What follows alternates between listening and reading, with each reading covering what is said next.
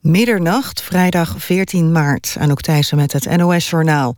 Het debat in de Tweede Kamer over de deal die Fred Teven sloot met een crimineel is met een sisser afgelopen. De oppositie had graag meer, antwoorden, uh, meer vragen beantwoord gezien, maar PvdA en VVD gaan ervan uit dat er volgens de regels is gehandeld. Staatssecretaris en voormalig officier van Justitie Teven sloot in 2000 een deal met Kees H. Volgens minister Opstelten stond niet vast dat het geld uit misdrijven kwam en is witwassen pas in 2001 strafbaar gesteld.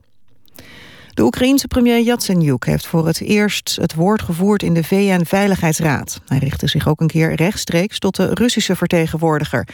Yatsenyuk zei dat hij zeker wist dat de Russen geen oorlog willen. En verder noemde hij het Russische optreden op de Krim absoluut onaanvaardbaar in de 21ste eeuw.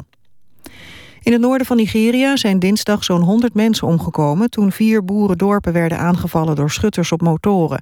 Gevreesd wordt dat veel mensen die zijn gevlucht alsnog zijn gedood. Volgens Nigeriaanse kranten waren de aanvallers, aanvallers herders. In de regio zijn al langer spanningen tussen herders en boeren... over de verdeling van land.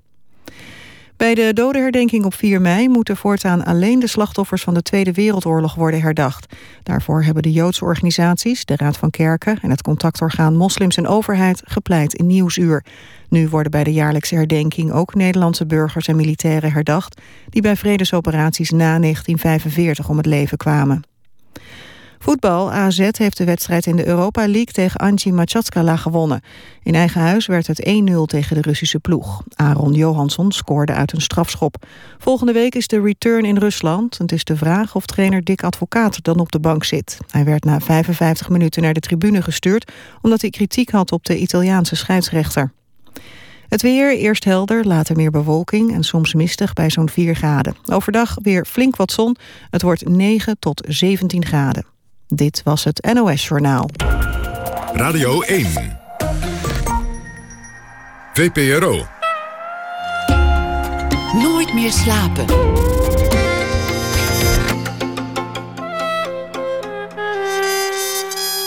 Met Pieter van der Wielen. Goedenacht en welkom bij Nooit meer slapen. Over verre reizen en thuiskomen praten we na één uur met Cees Notenboom, lands bekendste reisschrijver. En ophef rond de biennale in Sydney. Verschillende kunstenaars weigeren te exposeren omdat ze het niet eens zijn met de praktijken van de sponsor. Ook dat in het tweede uur. Dan krijgt u ook een verhaal dat Elke Geurts voor ons schrijft. Dat doet ze deze week elke dag. Maar eerst gaan we praten over macht, politiek en liefde. De rode draad in het oeuvre van Tom Lanois. Woensdag gaat zijn Shakespeare-bewerking Hamlet versus Hamlet in première in Amsterdam. Met ook daarin subtiele verwijzingen naar het heden. Tom Lanois in 1958 woont gedeeltelijk in Antwerpen, gedeeltelijk in Kaapstad. Hij schrijft romans, theater, poëzie, columns. Hij is ongekend productief. De laatste jaren schreef hij een roman, Gelukkige Slaven, vorig jaar. Hij stond op het toneel met een bewerking van een eerder boek, Sprakeloos, over zijn moeder. En hij deed nog heel veel meer, kan het niet eens allemaal opnoemen. En hij kreeg vorig jaar de Constantijn Huygensprijs voor zijn hele oeuvre. Hartelijk welkom. Tom Lanois. Ja, dankjewel. Echt onvoorstelbaar uh, productief. Je, je, hebt zelf een keer gezegd dat, dat je leidt aan een Napoleon-complex. Ja, dat is vanwege mijn lengte. Maar ik denk dat het ook eenvoudig is. Eh, eenvoudigweg is. Ik kom uit een kleine middenstand en dan moet je hard werken. Dat voorbeeld heb ik meegekregen. Uh, ik zie dat ook bij mijn grote, echte literaire buddy... met wie ik samen begonnen ben, Herman Brusselmans. Nou, die produceert toch twee romans per jaar... en ik denk twintig columns per week ongeveer. Hè? Dus uh, ik vind het schrijverschap, uh, dat is ook, dus, hoe moet je het noemen, als, pro, programmateur bedoel ik dat ook. Je moet niet alleen in de, in de diepte, maar ook echt in de breedte kunnen werken. Je moet toch echt een oeuvre maken wat, wat, wat uh, als je dan dat meesterschap nastreeft, en dat moet je ook doen, vind ik dan moet je toch ook een zekere productie hebben. Wat me ertoe brengt om, als ik dat uh, heel oneerbiedig mag onmiddellijk zeggen... Willem Elschot vind ik een groot schrijver, maar eigenlijk een kleine meester. Hugo Claus is een grote meester. Louis Palbon is een grote meester. Walschap, Multatuli, Louis Couperus... En dat moet het toch. Uh, en ik heb geen enkele gêne om. Uh, men mag mij daarop beoordelen. En nu zeker, mijn grote vriend. Uh, en leermeester, eeuwige leermeester. En hij had heel veel van zijn discipelen, Gerard Mortier. Dat is de grote opera- en, en theaterintendant van de Salzburger Festspielen, de Munt in, uh, in Brussel, uh, Parijs. opera in Parijs, Madrid was zijn laatste, die de, de hele roertriennale opge, opgericht heeft eigenlijk. En een van zijn laatste uh, was trouwens de, de zoon van een banketbakker uit Gent. Het kan ook geen toeval zijn. Uh, heel veel van zijn interviews zijn, omdat hij gestorven is, natuurlijk weer uh, opgerakeld. En wat, een van de slagzinnen die er het meest in terugkwam was: de mens moet kathedralen willen bouwen. En dat is, als je dat niet doet, als je met kunst bezig bent, als intendant, als regisseur, als acteur, als je kiest voor de gemakzucht, ook qua productie, ja, dan, dan bouw je een bungalow. Daar ben ik niet geïnteresseerd. Over de, de, de middenstand. Um, je schreef ooit over uh, je vader, de slager. Van, Ja. van als hij het vlees snijdt en als hij een, een, een stuk carbonade maakt, dan doet hij dat wel volgens de wetten van de kunst. Ja. Dus, dus zie je echt het verband tussen het uh, slagersbestaan. En, Ja, en ik vind nog altijd, maar ook eerlijk, als ik, als ik denk aan mijn ouders, hoe die ge- gewerkt hebben, vind ik, maar dat zal ook intussen een, een, eh, halve neurose zijn. Ik vind mij lui, hè? Voor alle duidelijkheid. Ik weet dat ik veel werk en toch vind ik nog altijd het, eh, als ik vergelijk wat die mensen gewerkt hebben. En het, eh, het artisanale wat erbij komt kijken, dat bevalt me heel erg. Eh, ik zou wel iets meer, maar dat was aan mijn moeder, die probeerde allerlei experimentele nieuwe koude schotels uit te vinden, heb ik de indruk. Die was toch een beetje petit bohemienne en amateuractrice, dus ook in, het, in het werkelijke leven. Ook voor mij iemand die heel belangrijk is geweest ehm, om, dat, artistieke na te streven. Dat, kunst was bij ons thuis geen vies woord. Ik haat eh, deze tijd niet. Wat ik jammer vind is dat mensen zich gaan excuseren voor een kunstenaarschap bij voorbaat. Op hun knieën gaan zitten eh, om, om zelf de zweepslagen aan zichzelf toe te brengen van het populisme door, door niet meer. Door, door ja, zelf te buigen voor wat eigenlijk al een, een muilkorvende term is, de elite. Ik ben geen elite. In die zin, ik zou liefst hebben dat na dat toneelstuk Hamlet versus Hamlet, dat alle Nederlanders, alle Vlamingen, en liefst alle buitenlanders, als we ook nog boventitels hebben, en dat zal ook gebeuren, komen kijken. Eh, helaas is wordt daar iets rond gecreëerd, rond toneel, dat het bij voorbaat mensen zou afstoten. Ik, eh, ik daag iedereen uit, kom kijken. Je hoeft niks van Shakespeare te weten, je hoeft niks van Hamlet te weten. Maar eh, het is nu de vierde keer dat ik met, met, eh, met Guy Cassis mag samenwerken. En altijd met prima acteurs, maar in dit geval, omdat het nog eens een samenwerking is tussen Toneelgroep Amsterdam en eh Toneelhuis Antwerpen, dus de twee grootste theaterhuizen, heb je een, een supercast. Ik, kan er wel pochen van, ik kan zus en zo schrijven. Het is, als het over toneel gaat, echt opvallend de generaties intussen van briljante acteurs die we op dit moment, en zeker ook in Nederland, die er rondlopen, dat is, dat is, een, dat is een godsgeschenk voor iemand zoals ik, die houdt van toneel en die wil schrijven voor toneel. Ja? Maar dus, wij laten ons te snel aanpraten dat, ehm, dat we, dat we het, het, het, te moeilijk maken. Ja, toneel is een bepaalde vorm. Je, je kunt niet van elk schilderij eh, zeggen, we hadden beter een cartoon gemaakt. Ik heb niks tegen cartoonisten, maar een groot schilderij is een groot schilderij. En als je naar een toneelstuk komt kijken, dit is in verzen. Ik weet niet waarom. eh, veel mensen die luisteren naar verzen, namelijk naar rappers en naar Eminem en naar Snoop Dogg, wat een zeer geritmeerde vorm is, eigenlijk een zeer gekunstelde vorm van spreken. Diezelfde mensen gaan zeggen van, nou, toneel en verzen, dat is niks voor mij. Ik snap dat niet. Ik snap dat niet. Dus ik zou daar wel, eh, en dat is dan in de goede lijn van Gerard Mortier, die altijd een eh, ambassadeur is geweest dan van de kunsten. Hij is nu, ja, het is te laat om het te doen, maar ik zou zeer graag eh, deze voorstelling aan hem hebben opgedragen, omdat een eerdere Shakespeare-bewerking die ik heb gemaakt, in dit geval met Luc Perceval, Ten Oorlog, het was een toneelstuk wat dan twaalf uur duurde, zes verschillende stukken na elkaar. Daar is hij, eh, ik kende hem toen al, ehm, daar zit hij met te stimuleren, is hij komen kijken naar de première en zei onmiddellijk naar de première in Gent, dit moet naar Salzburg. Dus het is dan vertaald in het Duits, het is integraal op de Oostenrijkse televisie gekomen en zo verder. Dankzij hem, dankzij iemand die, die dat als intendant, een rol die, die vaak wordt vergeten in het hele kunstbedrijf, maar iemand die echt zich, er, die, die, die zich daar sterk vermaakt en die zegt: nee, dit moet en dit zal geschieden en daar zal veel volk naar komen kijken. Nou, dat bleek allemaal. Straks meer over het, eh, over het, het, toneelstuk. Het interesseert me eigenlijk nog, nog wat je zegt over je moeder. Van, van thuis was kunst geen, geen vies woord. Uh, vader was slager. En, en moeder had eigenlijk wel artistieke ambities ook. Wilde zelf graag uh, ook op de planken staan. Ja, die, die gaf, op de planken. Stond op de planken. Die, die gaf jou eigenlijk de taal mee? Of, of, of was je vader hele... ook een man van taal? Nee, met mijn vader was het... Uh, ik heb eh, mijn, mijn allereerste verhalenbundel... een slagerszoon met een brilletje was de titel. Het titelverhaal uh, ging al over hem. En dan het laatste verhaal gaat over de dood van mijn broer... wat heel belangrijk was in het gezin. Heel jong gestorven. Um, mijn vader was iemand die meer de stille kracht... Nou ja, als je natuurlijk... Mijn moeder was toch het soort kruising, wat ik altijd zeg... tussen een Jiddische en een Napolitaanse mama. Uh, dus daar hoort ook verbaliteit en expressiviteit bij. Des te erger, dat is het vooral in sprakeloos... wanneer zij dan die beroerte krijgt en, en uh, afasie uh, krijgt... en niet meer kan spreken. Mijn vader was iemand die um, de stille kracht was, maar die het ook...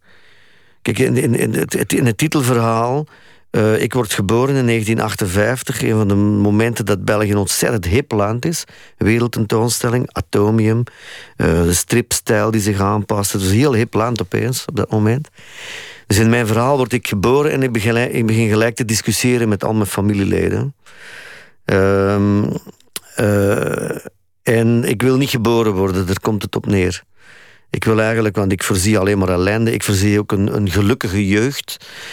Uh, dus ik eis dat ik op zijn minst geslagen word en dat er een paar mensen drankproblemen moeten hebben. Dat is goed voor mijn schrijverschap, zeg ik allemaal als boorling. Hè. En mijn moeder wil niet discussiëren, dat is dan ongeveer de enige keer. En uiteindelijk is het dan mijn vader die op me afkomt met die handen waarvan ik weet dat niet alleen hij artisanaal wist hoe hij een kotelet moest uh, uh, niet alleen eerst snijden, maar dan met de grote hakbijl het bot ook doorhakken op de juiste manier. Maar als ik aan mijn vader denk, behalve zijn enige goedheid, waarbij het eten van vlees eigenlijk niet paste, dan zie ik ook altijd die handen van, me, van hem voor mij. Uh, die handen waar al die littekens van dan toch uitschieten met het mes, al die... En dus ik beschrijf hem dan die stilzwijgend op me afkomt. En ik zie zijn handen waar ik op dat moment alle mogelijke wonden op zie verschijnen die hij zal nog oplopen. En met die handen streelt hij me over het hoofd en dan ja, kan ik niet anders dan toch maar geboren worden. Hij haalt me zonder woorden over uh, om dan toch geboren te worden. Dat is het verhaal. Hè?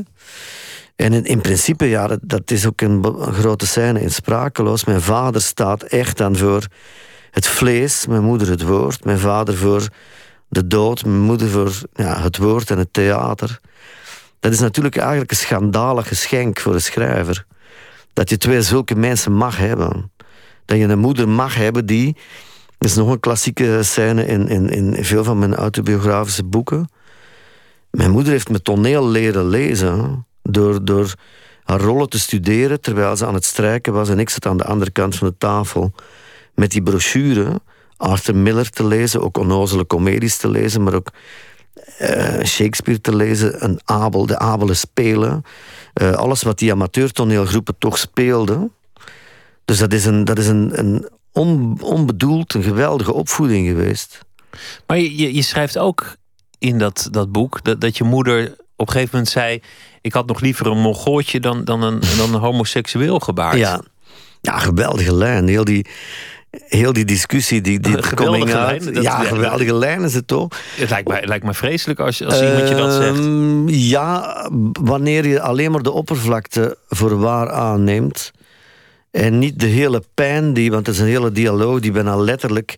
Die zit, stond echt op mijn, ja, op, mijn geheugenvlies en mijn hersens gebrand. Dus ik heb die, toen ik het boek schreef, dat, dat kostte heel weinig tijd, die stond er zo op. Dat is een, vrij letterlijk telefoongesprek waar wel nog veel hardere dingen worden gezegd, ook door mij.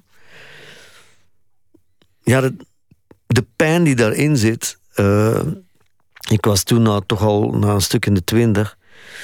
heb ik begrepen voor wat ze was. Namelijk de schrik van, van iemand zoals mijn moeder en mijn vader... die geen andere rolmodellen hadden dan heel vooroorloogse in een zeer conservatief Vlaanderen. De schrik van uh, wat moet er dan uh, toch wat moet er dan gebeuren met jou? En vooral ook, denk ik, in haar geval dat ze het zichzelf heel erg kwalijk nam dat ze het niet vroeger had gezien. En dat ze dan misschien nog iets aan had kunnen doen. Al die, en tegelijkertijd ook zeggen van ik, ik zit heel erg met je in. Maar je, je hebt het dus helemaal uh, vergeven, er zit geen enkele. Uh, nou, ik heb wel harde dingen teruggezegd, want dat was wel de soort, de soort relatie, maar ik heb nooit het, uh, de band gebroken. Ik was heel op dat moment geschokt dat ze dat op een bepaald moment suggereerde.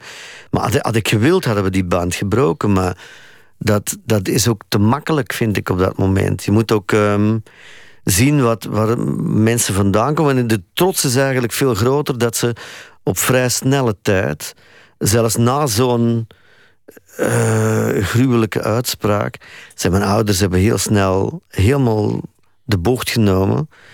Uh, en zijn, ja, waren bijna verliefd op mijn, op mijn en op, zeker op de vent met wie ik nu al, al 25 jaar ben. En um, uiteindelijk zijn we er nog als eerste, René en ik, mijn man en ik, uh, het samenleefcontract. Dat was voor het homohuwelijk uh, als eerste symbolisch gaan registreren. Dat een ontzettende mediaheisa waar ze dan weer een discussie over had me. Maar uiteindelijk op de dag zelf was hij ontzettend trots. Ook dat hielp dat er dan heel veel camera's waren ook en zo, want dat soort diva was het ook wel. Maar, maar je moet ook mensen de kans geven om mee te evolueren. Dat vind ik toch belangrijk, hè?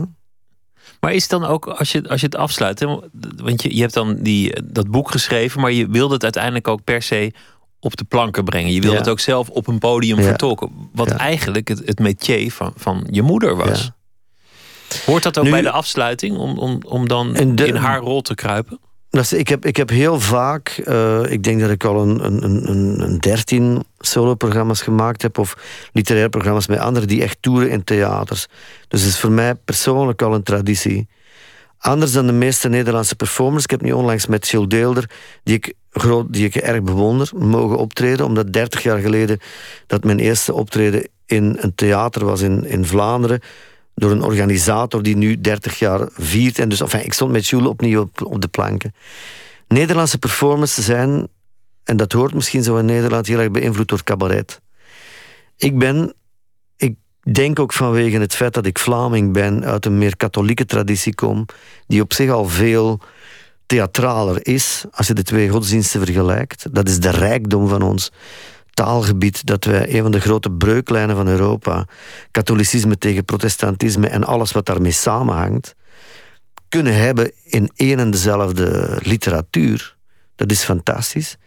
Dus ik ben op zich veel theatraler al. En ik ben, heel, ik ben meer geëvolueerd naar theaterprogramma's.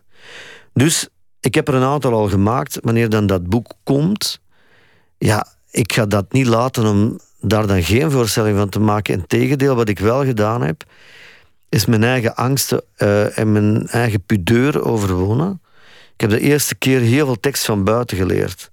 Ik wou ik, uit, groot respect en positieve jaloezie tegenover veel van de grote acteurs met wie ik heb mogen samenwerken.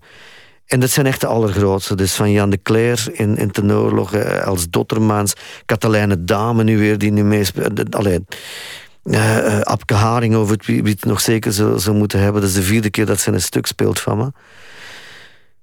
Ik, ik vind niet dat ik de technische bagage heb om hetzelfde werk te doen. Dus ik heb me heel lang verzet tegen het idee van ik ben een soort acteur.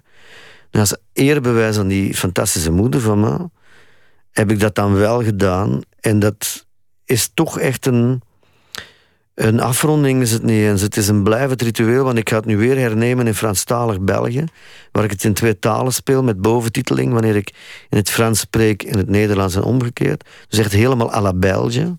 Maar nou, je, zegt het is geen afronding, maar, maar je nam het woord wel in de mond. Dus, dus ergens. Ja, maar dat was een vraag, dacht ik of zo. Hè, van is het dan, um, ik denk dat ik die voorstelling heel lang nog kan blijven spelen, omdat het een heel gepast eerbewijs lijkt. Maar je, je bent gedebuteerd met een boek over je vader. En dan, dan later een, een boek en, en dan dat toneelstuk over je moeder. Daar, ja, daar, daartussen zit nog kartonnen dozen. Hè. Dat, is over mijn, dat ging dan al over uh, het ontdekken van de liefde. Meer de liefde zelf dan, dan de homoseksuele liefde. Maar dat zijn de drie uh, autobiografische boeken, ja. Maar dus het, het afronding, ja. Ik weet niet, het, ik, ik, de, de, de, de woede die in sprakeloos zit. En die woede is um, minstens dubbel. Die is één, ik begrijp nog altijd niet waarom wij moeten lijden. Dat is een bijna katholieke uitspraak, maar alle godsdiensten proberen dat, die grote vraag op te lossen. Het martelaarschap. Ja, dat is natuurlijk al heel, dat is super katholiek. Hè? Welke godsdienst hangt er nu een stervend iemand op twee, twee houten latten in de woonkamer terwijl je daar leeft? Dat is op zich iets heel raars. Het koketteren met lijden, dat is heel katholiek. Nee, ik bedoel gewoon de, de, de dood kan ik nog accepteren, maar waarom mensen zo, zo moeten lijden en afzien. In het geval van mijn moeder, die twee jaar, dat, dat ze echt afgetakeld is. Um, dat is een heel existentiële woede die nog altijd in dat boek zit. En de, ja, daar raak ik nooit over. Want jouw moeder was van het woord thuis en, en uitgerekend zij verloor ja. ik vond de dat taal. Een, ja, ik vond dat een hele vrede straf. Zonder aanleiding. Maar ik moest zeggen, ik, vond, ik, er, ik ervaarde dat. En ik weet wel zeker, zij ook, als een soort straf. Maar waarom? Dat is toch het grote, dat is toch het grote mysterie van... Het leven is misschien niet eens de dood, maar het lijden. Waarom is dat nodig? Ik bedoel... En die aftakeling vond ik verschrikkelijk. En daarbinnen nog eens... Dat is de tweede woede waar ik... Ik ben nog altijd echt... Op het einde van de voorstelling... Is het, dat, is, dat is natuurlijk... Geen ontroering die je op dat moment... Uh, uh, nog, nog voelt op een heel persoonlijke manier, zoals toen het gebeurde. Maar er is toch nog altijd een, een, een, een theatrale, technisch uitgevoerde verontwaardiging en, en, en woede en een verdriet, dat, dat wij drie maanden langer dan nodig een zo geweldige vrouw hebben nog uh, in leven gehouden. Dat is een van de grote tragedies van de moderne mens in het Westen. Dat je zo lang iemand in leven kan ja, houden die en dat we het ook doen. Dat we het ook doen. Omdat wij bang zijn voor de dood. Omdat wij, en dat zeg ik als zoon van een slager, hè, voor mij is de dood veel normaler, heb ik begrepen, dan voor, voor veel mensen. Eh, een hele jeugd ben ik omringd door kadavers. Ik vond het helemaal niet zo eng. Als uh, Damien Hirst een, een haai in tweeën snijdt op sterk water zet en dat als kunst verkoopt, moet ik dan geïmponeerd zijn. Uh, ik heb nog bloedworst gemaakt als driejarige met maar mijn. Uh, als, dus ik snap het helemaal niet. Als Waarom de dood niet eng is. Uh, ja. in, in, in België heb je zo'n mooi woord daarvoor. Hier heet het euthanasie, maar volgens mij zeggen de, de Vlamingen genadedood. Nee, dus Afrikaners zeggen dat. Afrikaners ik heb, ja, zeggen genadedood. Genadedood. Geweldig, hè? Dat is een mooi woord, hè? Prachtig woord. En dat ik is dacht het dat ook. het Vlaams was, maar het is Afrikaans. het is Afrikaans. Ik zou ervoor, oh ja, ik zou ervoor willen pleiten om euthanasie door genadedood uh, te vervangen. En dat zie je ook in Zuid-Afrika, waar ik dus vaak uh, tijd doorbreng, drie, drie, vier maanden per jaar. We waren er de laatste dagen van de uitvaart van Mandela. Hij is ook te lang in leven gehouden omdat traditionele culturen. Uh, en daar hoorde je zeker ook bij. En dan zeker iemand die zo'n een, een vaderrol heeft voor de natie. Men is, wij zijn nog altijd niet gewend dat we mensen veel langer uh, in leven kunnen houden dan dat eigenlijk de houdbaarheidsdatum dicteert. En we doen dat dan maar. Dat is een heel bizar iets. Waarom zijn. En wij houden die mensen in leven omdat wij bang zijn voor de dood. Ik vond het ook zo'n tragedie. De, de, een van de zonen van, van, van jullie voormalige koningin, een van de prinsen. Waarom doen we dat eigenlijk? En dat is toch een basis. Dus los van natuurlijk de persoonlijke verhalen over mijn moeder zit. Die woede zit nog altijd. Ik wou geen tien jaar wachten tot dat bezadigd zou geraken. Ik vond het veel belangrijker om dat boek echt te schrijven toen het er was. En nu op de planken te brengen. En die uh, ja, die confronteren de scènes dan zeker niet uit de weg te gaan. En dat snap je, dat is het verschil tussen cabaret en tussen theater. Dan bij theater en bij, in mijn ogen, het verschil tussen een cartoon en een schilderkunst is dat je toch dan die pijnlijke momenten extra opzoekt. En niet, niet probeert dat uh, te verlichten en met niet, een lach. Uh, daar geen kwinkslag. Want dat is dan de gemakzucht om, om toch weg te glippen. Dat is toch echt het verschil. En dat is wat ik ook in theater geleerd heb. En zeker ook, ja, Shakespeare is tegelijk een lach en een traan, geen koning zonder een nar. Maar uiteindelijk, King Lear, op het einde, de nar verdwijnt. En het is de grote menselijke tragedie die overblijft. Dat is zo het verschil. Dat is geen waardeoordeel, maar het is alleen wel mijn keuze. We gaan het straks hebben over eh, Shakespeare. De muziek die we hebben uitgekozen, die heeft daar ook iets mee te maken. Namelijk allemaal nummers die zijn opgedragen aan Ophelia, de geliefde van uh, Hamlet. Het eerste nummer uh, is van The Band.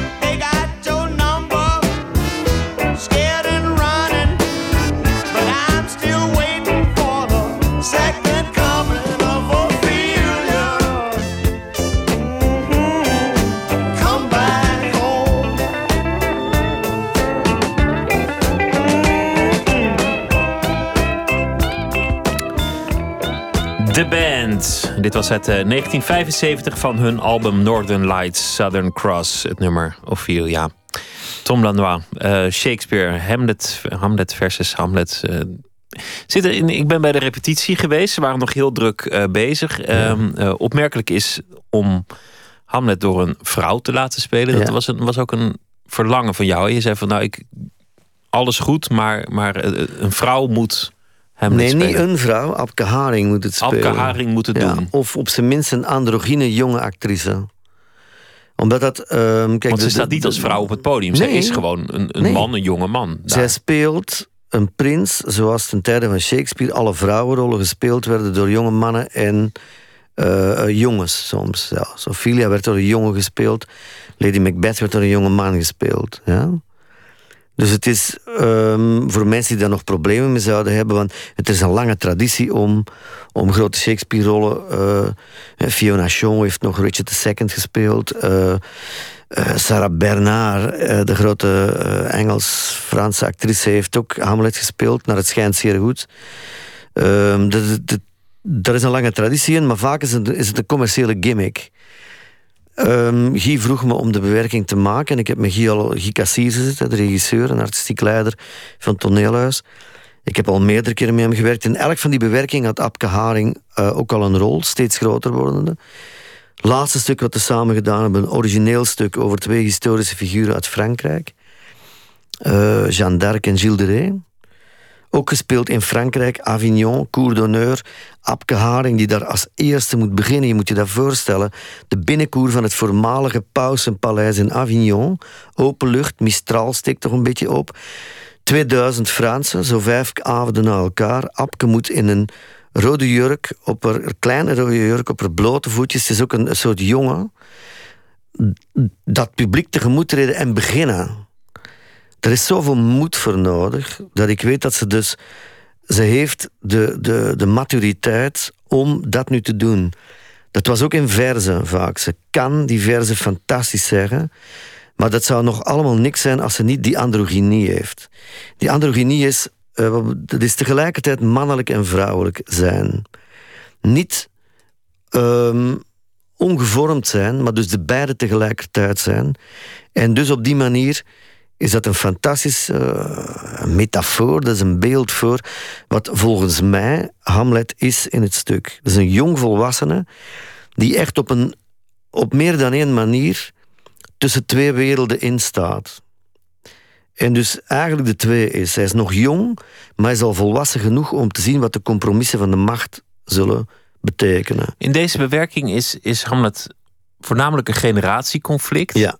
Het, het gaat eigenlijk over de nieuwe generatie die tegen de oude generatie zegt: Donder nou eens op, geef mij nou eens uh, de macht. Ga eens opzij, geef mij de ruimte. Maar tegelijkertijd, kijk, de, de, de, de bewerking is zo dat Laertes dat vooral uitdrukt. En dat wordt ook een soort Hamlet daarin, maar dat is degene die wel handelt. En Hamlet is degene die, en daarom is hij ook de eerste moderne mens in het, in het westerse toneel, is iemand die zodanig veel denkt en zelf, zelfreflectie heeft, en een zodanig grote drang heeft om daden te stellen, dat hij daarom niet meer, niet meer tot daden komt. Dat hij echt een soort, ja, zichzelf verstikt in een hele grote stoermoendrang en alleen nog filosofeert. En, en dus als je dat allemaal tegelijkertijd wil uitdrukken. En ook de, de in mijn ogen ongekende kracht van, van Apke erbovenop. Als actrice zelf, als iemand die, zoals zij verzen kan zeggen. Ja, dan is dat, dat is een heel dankbaar uitgangspunt.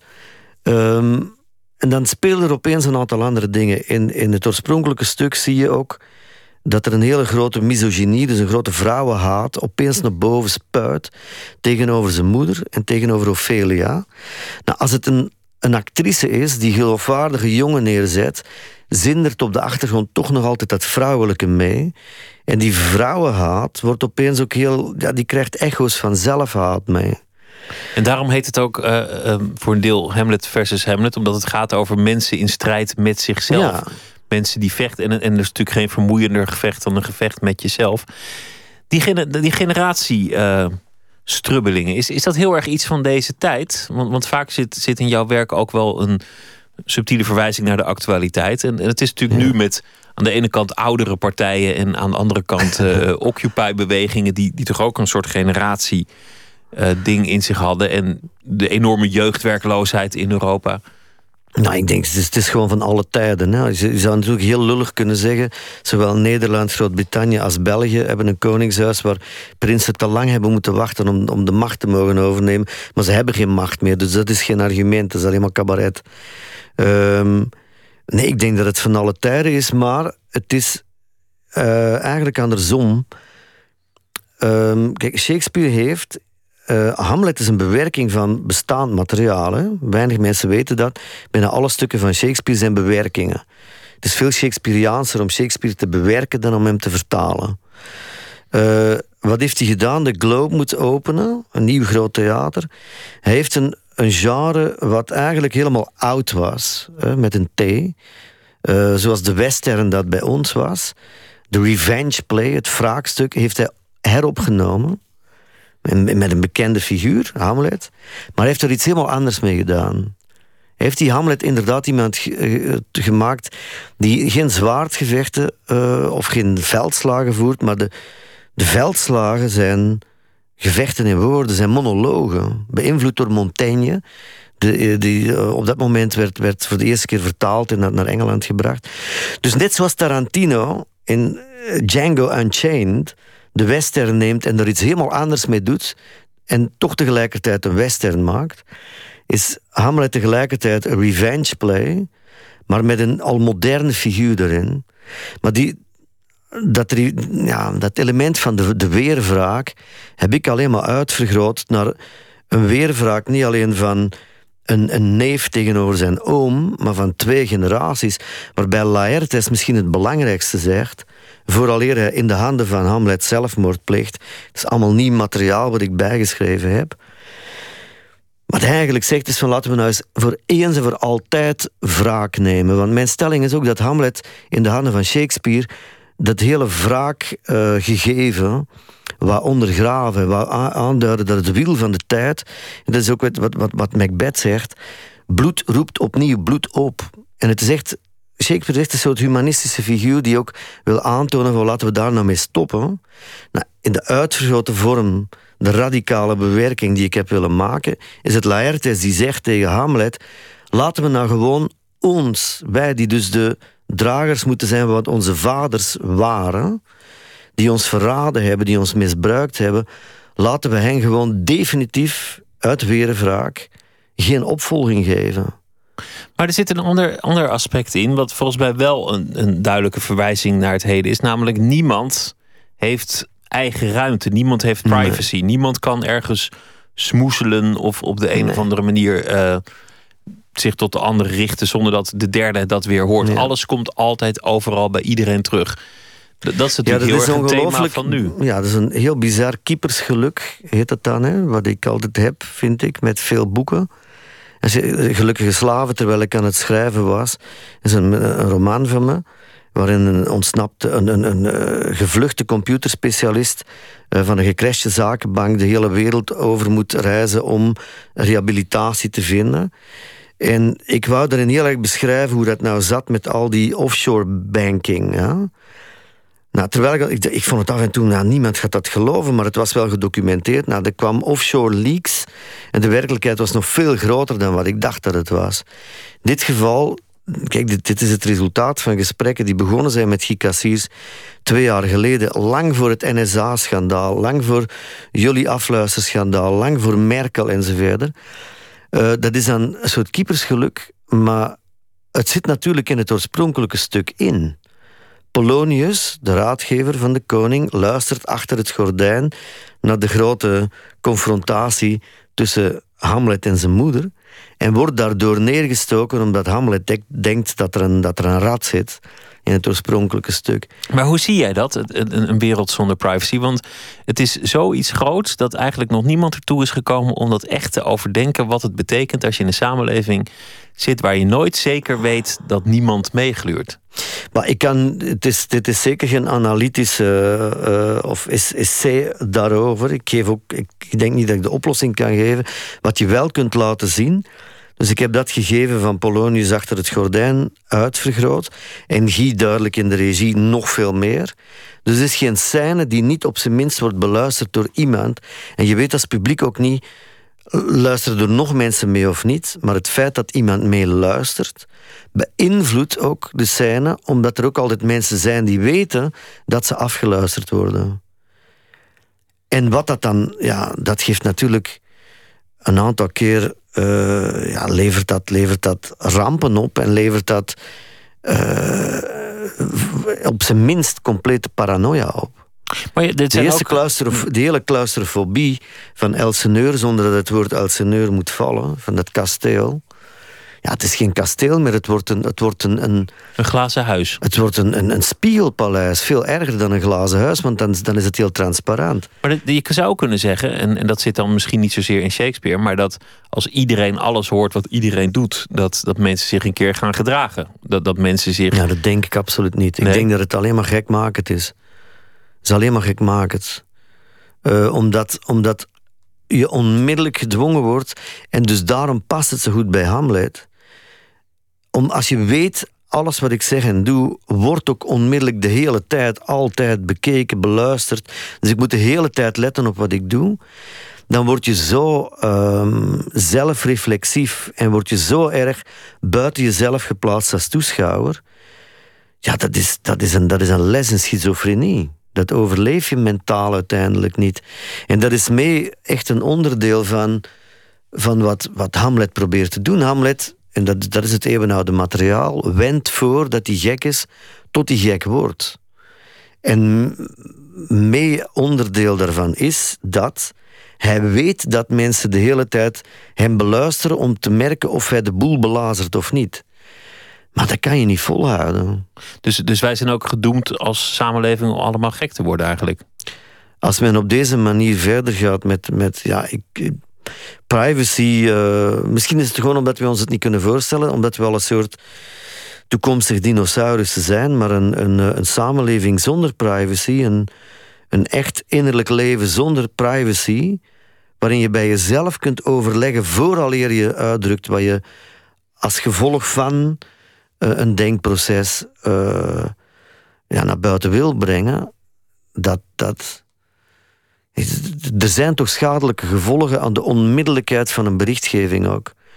Hoe moeilijk is het nu nog geworden om, om in de politiek een compromis te bereiken? Je komt als je een, een moeilijk probleem wil bespreken, een maatschappelijk probleem met een aantal politieke partijen, een aantal politieke leiders, als na een half uur van een hele dag onderhandelen iedereen begint te tweeten, dan heb je geen onderhandeling meer. Nee, want je hebt een zekere mate van, uh, nou ja, noem het huigelen desnoods, maar, maar een zekere mate van geheimzinnigheid heb je gewoon nodig. Dat was ook het naïeve mate... van, van Wikileaks, om, om dat te ontkennen.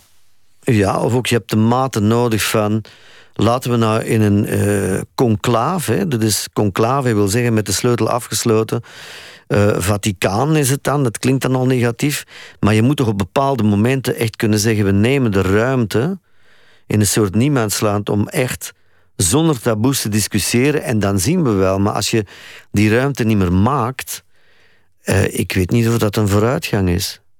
zometeen, toch, uh... zometeen wil ik het hebben over Zuid-Afrika en, en ook over andere actuele thema's die in je werk voorkomen. Maar nog één plaat over Ophelia. En dit is dan Natalie Merchant.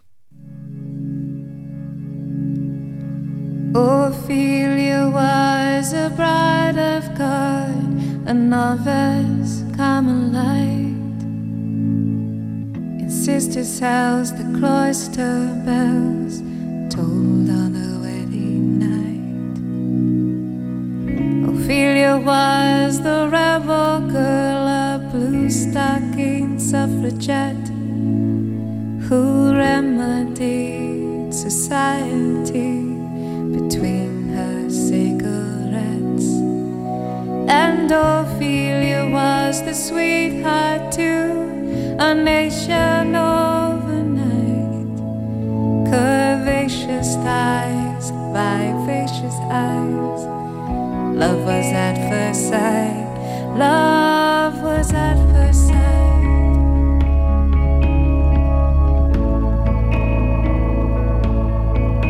statuesque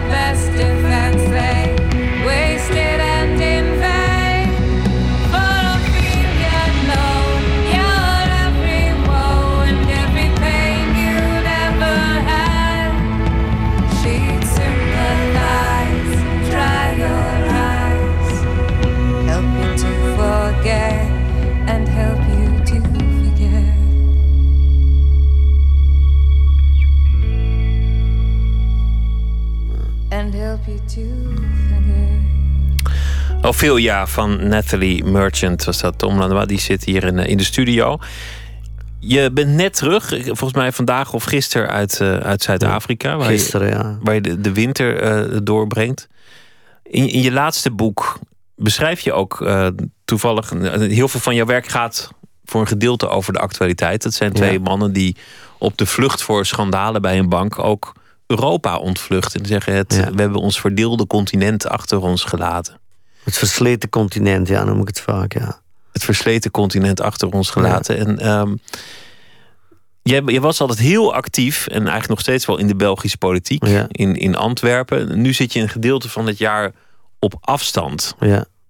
Heeft, dat, heeft dat eigenlijk ervoor gezorgd dat, dat je nu in België ineens een echt Belgische schrijver bent geworden en, en niet nee. langer een Vlaams? Heeft dat er iets mee nee, te maken? Nee, want voor alle duidelijkheid, Gelukkige Slaven, want dat, dat, is het boek waar het over gaat, is voor mij nog altijd een heel erg een, een Europees boek, uh, omdat het zo opvallend is dat Europa zogenaamd geen rol speelt. Maar natuurlijk in de herinneringen, de verlangens. Uh, de, die, die twee mannen, de ene is een totale loser. Die eigenlijk een, uit, uit, mijn eerste roman komt, Tony Hanze. De tweede heet ook Tony Hanze. Het is een soort... De mooiste kritieken was van een, een collega van me...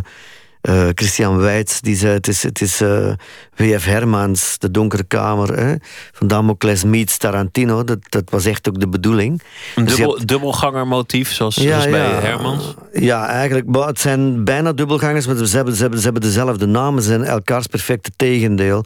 Dat is, dat is eigenlijk de, de, de, de, de link met. met met onder andere Donkere Kamer van Damocles. Het is wel meer gebeurd. Maar Europa, dat was, uh, daar ging het over, is heel sterk aanwezig in die twee mannen.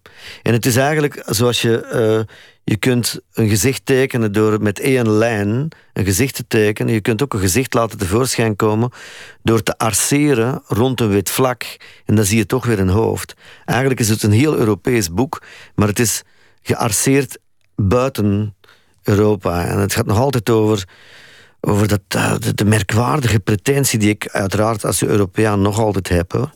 In een ander toneelstuk van me voor Johan Simons, dat dan Fort Europa heet, is dat de, de, eigenlijk de baseline. Is de, de definitie van een Europeaan is iemand die tegen de rest van de wereld zegt: luister jongens, wij hebben uitgevonden dat iedereen gelijk is en daarom zijn wij superieur. Dat is nog altijd Europa. En dat merk je des te beter wanneer je uitgerekend dan nog in Zuid-Afrika zit. Omdat Zuid-Afrika binnen de, de, de, Afrikaanse context ook zo'n uitzonderlijk land is. Het heeft homohuwelijk. Het is de grootste economie. Uh, het is uh, een, een, ja, dat land dan wat zo lang gevochten heeft tegen het kolonialisme, tegen de, de, de, de rassenscheiding. Eigenlijk het laatste bevrijde land, maar nu het meest moderne, met dan tegelijkertijd gigantische problemen tussen. Voor iemand zoals ik, die heel politiek geïnteresseerd is, is het op zich al uh, een ongelooflijke leerschool in zelfconfrontatie, constant.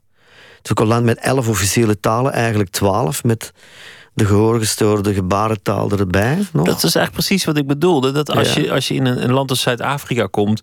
Kijk, België heeft zo zijn problemen. Ieder ja. land heeft zo zijn problemen. Maar als je in Zuid-Afrika komt, dat is toch een beetje van ja, hmm, dit, dit, dit gaat toch wel een stukje verder dan wat wij. Wel, het, in, het leert je hebben. wel een aantal dingen relativeren, maar het, het, uh, het leert je ook heel veel over Europa.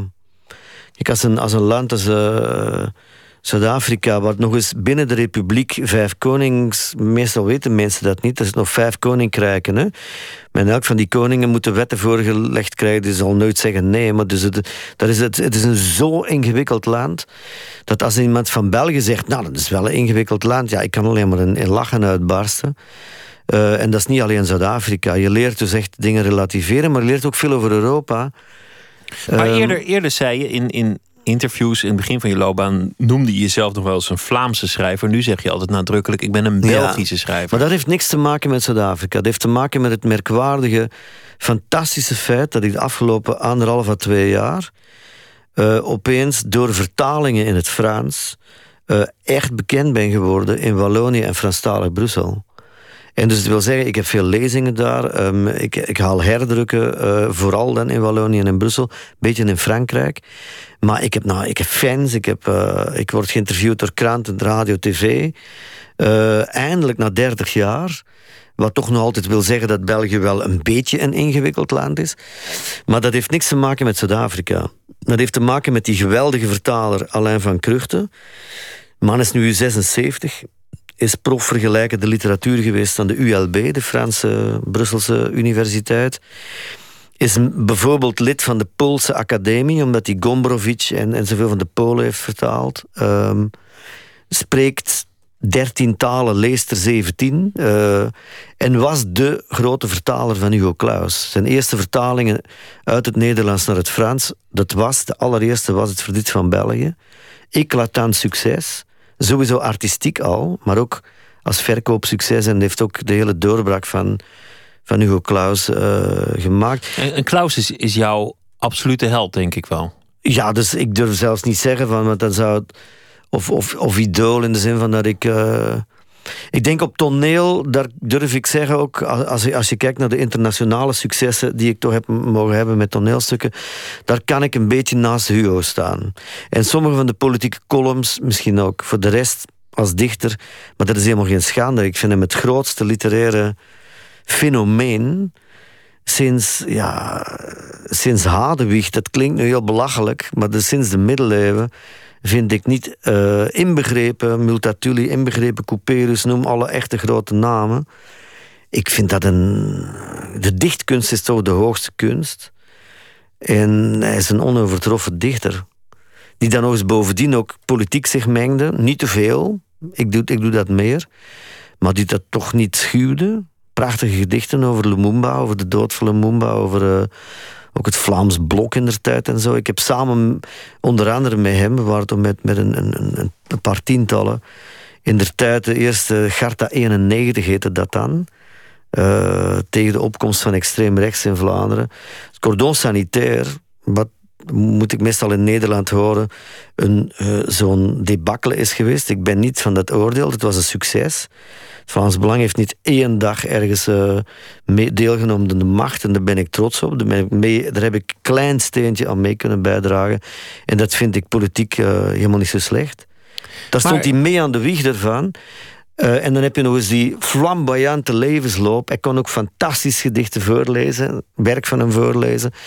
Dus het is, een, het is ook iemand die voldoende bohemien en tegelijkertijd uh, ja, een soort dandy ook wel was. Ja, als je zo iemand niet tot idool kunt nemen, op alle mogelijke vlakken, uh, iemand die excelleerde. Excelleerde. Dus, um...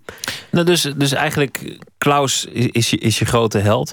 We hebben nu een aantal dingen aangeraakt. Ja. En, en, allemaal in, in een vrij rap, dag moeten rap praten, tempo. Ja. ja. Um, vader is een slager. Je hebt, je hebt eigenlijk nog wel een beetje die uh, artisanale mentaliteit. Maar, ja. maar moeder bracht het theater. En eigenlijk ben je als schrijver heel erg in een theatrale uh, traditie ja. grootgebracht. Theater is de sleutel om mijn werk te begrijpen. Ja. Klaus is het grote voorbeeld. Hetgeen waarnaar je, je reikt. Ja de politiek. Je noemt jezelf een politiek dier. Dat is, ja. dat is wat je ademt en wat je Kijk, in, Als je in toneel wil wil schrijven, alle grote idolen van mij, van Euripides af en eigenlijk de grote drie van de Grieken toen, Aeschylus, Sophocles, uh, en dan uh, Molière uiteraard, en zeker Shakespeare, Arthur Miller, alle grote idolen, Harold Pinter. Dat zijn allemaal mensen die ook niet schuwde om politiek. Het is een misvatting, gegroeid in een klein burgerlijke Europese maatschappij. Uh, denk je dat, dat men in, in, in, in Zuid-Afrika ooit aan een, aan een schrijver, uh, mensen die, die ik te vriend heb, zoals Ankie, Ankie Krog of, of, of aan Coetzee of aan, aan, aan Brink of aan wie dan ook, ooit vraagt van, ja, moet dat nou werkelijk al die politieke stelling? Je doet het automatisch omdat het in, in die maatschappij ook zo automatisch gegroeid is. Dat is, dat is duidelijk, dat, dat, maar de, ja. de, vraag die ik, die ik wilde stellen, van, we hebben dus eigenlijk ja, sorry, een aantal dingen, een soort, ja, soort beeld van, uh, nou ja, wie, wie Tom Lanois is uiteindelijk. Waar sta je nu in je leven? 55, grote onderscheiding gehad. Ja. Uh, een boek over, over je vader, een, een boek over je moeder. Uh, eindelijk een Belgische schrijver en niet, niet langer een ja. Vlaamse schrijver. Als, als je zou moeten omschrijven op welk punt je nu staat. Ja, de basis is gelegd. Dit, is, de basis. Ja, ja, dit is de basis. Dus eindelijk, als ik Klaus zo bewonder, is het ook vanwege wat ik in het begin gezegd heb. De breedte, dat is niet alleen dan de productiviteit, maar ook de, de, de, de genres. We luisteren in, in Kaapstad altijd naar Metro FM, dat is een commerciële uh, zender met een hele goede talkshow. Uh, heel politieke talkshow. En die hebben een slagzin: uh, We don't believe in genres. Is het niet ongelooflijk? Ik geloof niet in genres waar je zou, zou moeten toe beperken. Ze spelen elk soort muziek.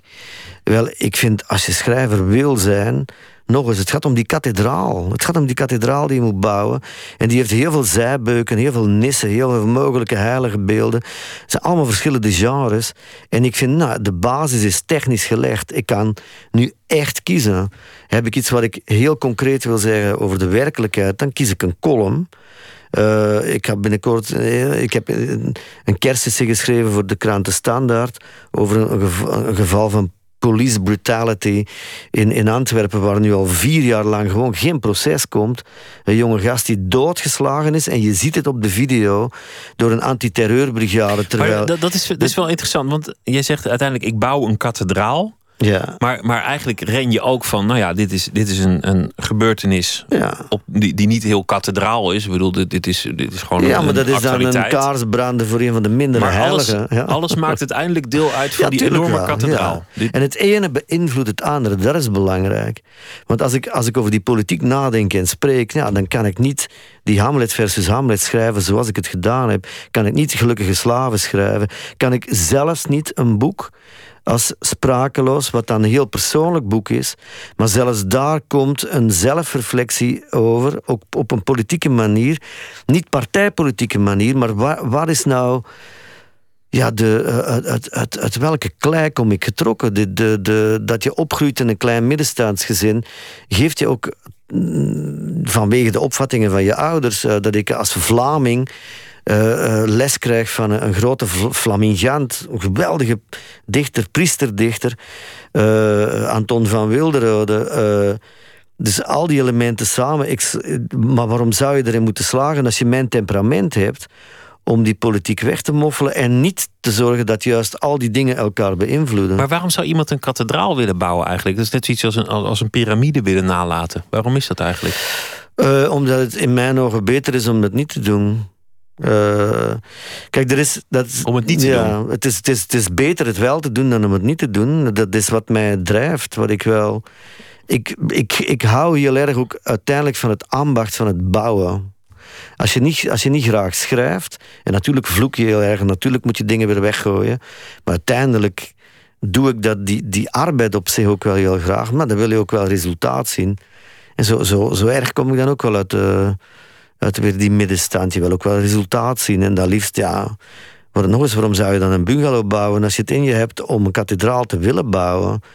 Dan moet je ook willen, daar ben ik echt naar van overtuigd. En, vind je andere schrijvers te bescheiden daarin? Ik vind dat men zich te veel laat aanpraten van je moet niet te veel. Uh, uh, uh, ja, waarom zou ik mezelf niet serieus nemen? Dat is nou echt iets wat Moelisch Waar ik, wel, ik ben niet zo'n Moelisch-fan. Maar natuurlijk heeft hij heel grote werken ook geschreven. Maar dat is, je moet jezelf ook wel serieus nemen. Waarom zou iemand anders het dan wel doen als jij het zelf al niet doet? In, in je, in, ik vind het een ambacht. Veel meer dan een of ander godsgegeven talent. Je moet wel talent hebben, maar toch... Ambacht, ja, een ja, dat vind ik toch wel. Ja, toch ambacht, ja, toch? Ja. En uiteindelijk, ja. Kijk, er is, er is uh, in Efeze is er ooit iemand die een tempel in brand heeft gestoken, gestoken Herostratos.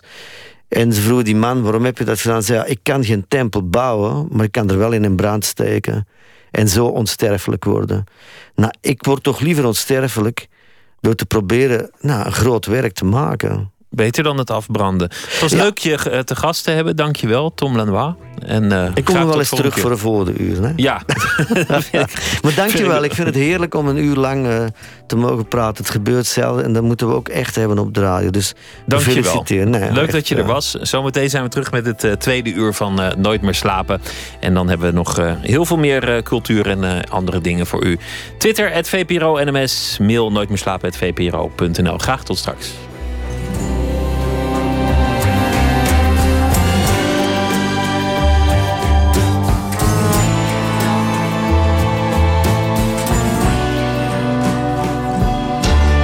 Radio 1, het nieuws van alle kanten.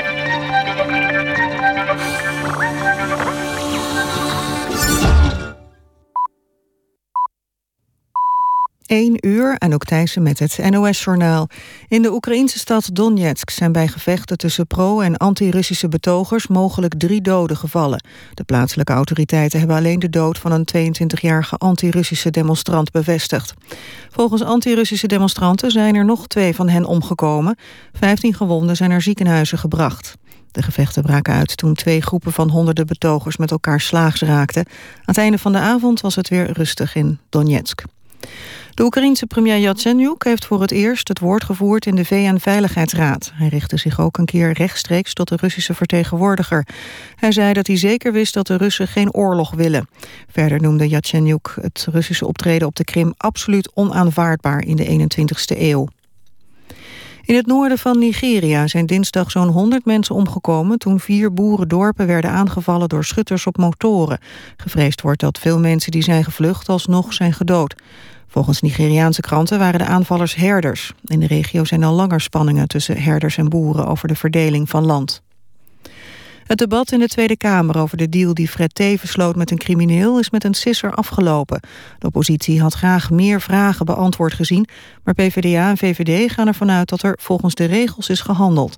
Staatssecretaris en voormalig officier van Justitie Teven sloot in 2000 een deal met Kees H.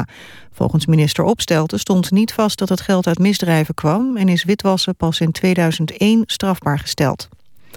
Voetbal, AZ heeft de wedstrijd in de Europa League tegen Anji Machatskala gewonnen. In eigen huis werd het 1-0 tegen de Russische ploeg. Aaron Johansson scoorde uit een strafschop. Volgende week is de return in Rusland. Het is nog maar de vraag of trainer Dick Advocaat dan op de bank zit. Hij werd na 55 minuten naar de tribune gestuurd... omdat hij kritiek had op de Italiaanse scheidsrechter. Het weer, eerst helder, later meer bewolking, soms mistig bij zo'n 4 graden. Overdag weer flink wat zon, het wordt 9 tot 17 graden. Dit was het NOS Journaal. Radio 1. VPRO. Nooit meer slapen.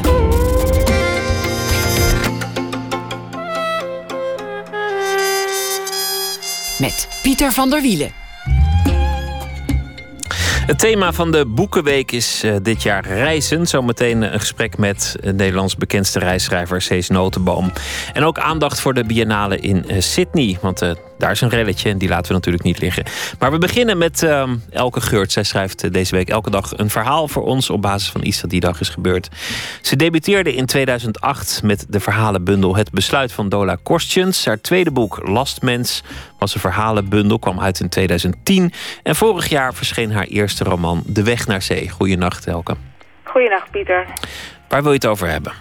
Uh, ik las vandaag uh, in de Telegraaf een stukje over een uh, tiener jihadist uh, uit Arnhem. Die was teruggekeerd naar Nederland. Hij was opgehaald door zijn ouders in Europa. Hij had zijn moeder gebeld en hij was teruggekomen van de oorlog. Teleurgesteld of viel het wel mee? Nou, volgens mij wel teleurgesteld. Ja, hij was op de vlucht gegaan voor het geweld. Tussen de moslim-extremisten daar onderling. En ja, ik weet niet of hij... Ik denk dat hij... Nou, hij was blij, denk ik, dat hij ontsnapt was aan het geweld. Ik denk dat dat verstandig is om op de vlucht te slaan voor, voor geweld. Of, of het je een goede jihadist maakt is een tweede, maar op de vlucht slaan als het matten wordt, dat, dat zou ik iedereen adviseren. Ja, ik vond het ook slim. En dat hij dan uh, zijn moeder belt, vond ik... Uh, eenmaal dat hij dan in Europa en dan meteen zijn moeder belt, vond ik uh, ook wel grappig voor een jihadist. Je moet geen idealen hebben die groter zijn dan je karakter en je ruggengraat. nee. Nee, precies. Maar je kunt het wel proberen. Nou ja, dat uh, is dan bij deze gebeurd. Je hebt, een, uh, je hebt er een verhaal over geschreven, naar ik aanneem. Ja. Ik, uh, ik ben heel benieuwd. Oké. Het heet De Tiener Jihadist. Er was een 18-jarige jongen uit een provinciestadje... die geen zin had om zich elk weekend in coma te zuipen. Hij zag niets in pillen en andere chemische troep. Ook had hij geen zin om een chick te neuken waar hij niet voor de rest van zijn leven bij zou blijven. Hij wilde regels om zich aan te houden. Zingeving. Zijn moeder zei, seks is niet vies, jongen. Kinderen van jouw leeftijd zijn allemaal nergens anders mee bezig. Daar hoef je je echt niet voor te schamen. Hij wilde helpen. Terwijl de kinderen in Syrië bij bosjes het leven lieten door een luchtaanval... zat de jongen in een krap klaslokaal van het mbo te luisteren naar het grote belang van een D of een T op het eind. Denk maar niet dat jij iets kunt betekenen, zei zijn moeder. Hij zei dat hij iets wilde doen aan het leed in de wereld. Dat is nou typisch iets voor kinderen, zei zijn moeder. Jullie zijn nog niet in staat te begrijpen dat dat niet kan. Wij willen de Syrische kinderen helpen. Dat begrijp ik goed, jongen. Wij hadden dat vroeger ook met de zeehondjes. De jongen bekeerde zich. Ik leef voortaan voor een hoger doel, mama. Het is onzin wat jij gelooft. Dat heb jij van die vriendjes van je. Ik wil naar de oorlog. Dan zul je toch eerst moeten weten waar Syrië ligt, lachte zijn moeder. Op een dag verdween de jongen, samen met een vriend, in gevechtskleding naar de oorlog. Aan de pers liet de moeder weten... Mijn zoon is zwak en beïnvloedbaar. Het is nog maar een kind. Hij durft niet eens te vechten.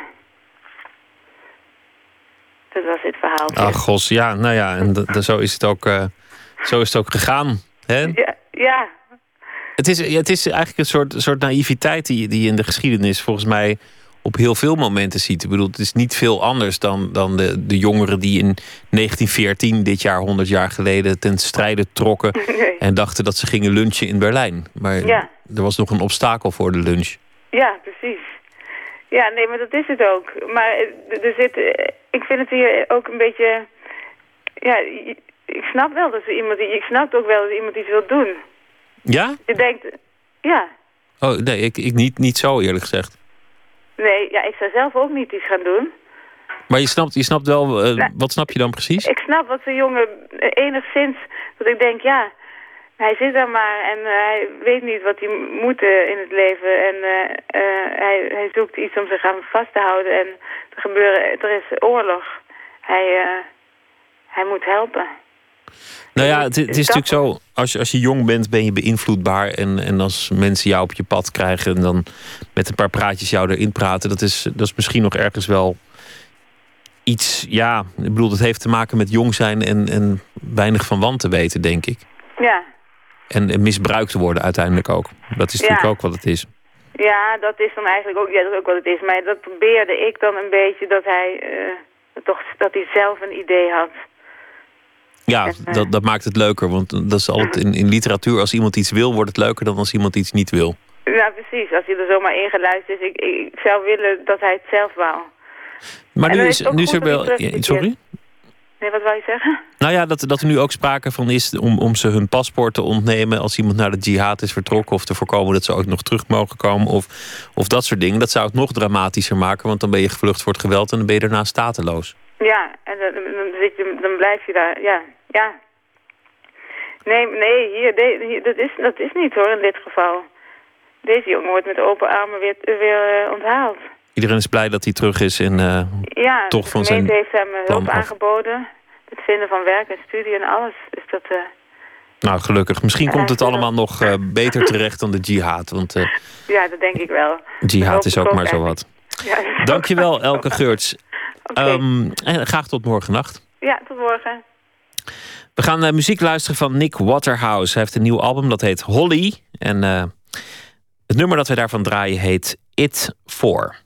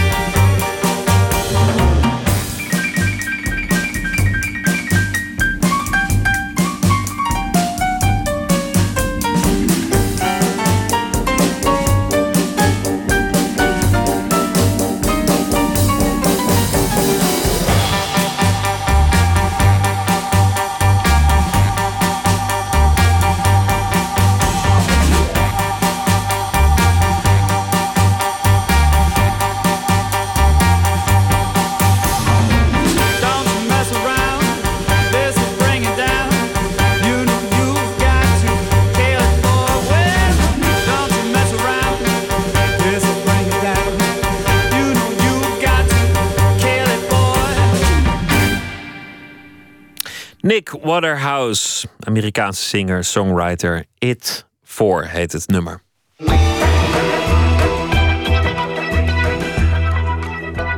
U luistert naar de VPRO Nooit meer slapen. Het is uh, Boekenweek in volle gang en het thema is dit jaar reizen. Geen Nederlandse schrijver die zoveel reist als Cees Notenboom. Hij wordt dit jaar 81 jaar oud, maar hij reist nog steeds continu de wereld over. Verslaggever Maarten Westerveen wist hem te vinden tijdens een van zijn Nederlandse tussenstops. In Derby bestand mijn publikum uit vier vrouwen. Oder besser gezegd, zunächst gar keiner. The others saw how the admiral suddenly turned pale, drew himself up and declared war on the Netherlands. Menorca es pródiga en piedras y desde hace siglos la única manera de eliminarlas para labrar los campos es extraerlas de la tierra y construir con ellos los muros. U hoort het in drie talen.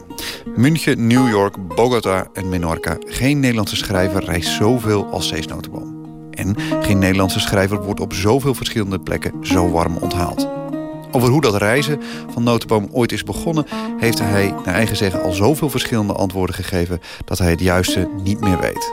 Hij houdt het maar op het volgende. En dan zeg ik, uh, moet eens luisteren, ik ben, dat heb ik ook eens een keer in een nawoord van, ik geloof het boekje De Verliefde Gevangene, gezegd, ik ben op mijn zeventiende, heb ik mijn rugzak omgedaan, heb mijn moeder goeiedag gezegd en ben in Breda aan de weg gaan staan met mijn duim omhoog. En eigenlijk ben ik nooit meer teruggekomen. Uh, zoals je ziet ben ik nou gewoon thuis. Maar het is... Uh, in zekere zin is het waar. Want dat, is, dat patroon is nooit veranderd. Dat is nu dan natuurlijk niet meer liften. Er zijn ook niet meer zoveel plekken waar dat kan. Maar uh, die eerste liftreis is tegelijkertijd zeg nou maar, het thema van het boek Philip en de Anderen. Dus daar was het nog, je zou kunnen zeggen, one-on-one. -on -one. Ik ben niet weggegaan toen met het idee, ik ga een boek schrijven. Het was geen on the road. Alhoewel het boek was eerder dan on the road. Um, nee, die liftreis is in het boek Philip en Anderen terechtgekomen. En überhaupt het idee van reizen zit al in dat boek. En datgene gebruiken wat je onderweg ziet... en dan door voor fictie omdraaien en tot iets anders maken... maar nog steeds wel met behoud van landschappen, wegen en al die dingen. Dat is dus vanaf het begin identiek. Het schrijven en het reizen zijn een bijzonder vruchtbaar huwelijk aangegaan... en een stilstaande notenboom is zelfs op zijn tachtigste moeilijk voor te stellen. Maar welke reis heeft nou het meeste indruk op hem gemaakt? Dat was Budapest 1956. Want uh, zeg maar, je vrienden waren dan toch allemaal van een bepaalde overtuiging linksachtig... gingen naar jeugdcongressen van de partij in Boekarest of weet ik veel wat. En toen brak die opstand uit in uh, Budapest. En toen belde een fotograaf mij op. Twee fotografen. En die zeiden, wij gaan, eh, er is een revolutie... en eh, wil jij mee? We rijden nu weg, dan moet je over tien minuten klaar zijn. Nou ja, ja dus. En uh, toen heb ik dat daar gezien. En dan zie je ineens, laat maar zeggen, het echte gezicht van wat toen het communisme was. Dus je zegt, eh, die tanks van alle kanten. En dat zijn onvergetelijke dingen. Mensen van de geheime politie, die ze hadden opgejaagd. En uh, dood op de grond met geld in hun mond. En dan liepen de mensen langs en spuugden daarop. Dat zijn beelden die zijn zo sterk dat je ze niet kwijtraakt. Maar toen had ik ook meteen gezien waar het eigenlijk over ging hè, in Europa toen. Want dat werd door een tankbeweging, dat noemen ze een tangbeweging, geloof ik. Uh, die tanks die kwamen bij elkaar bij de grens en dan kon je er niet meer uit.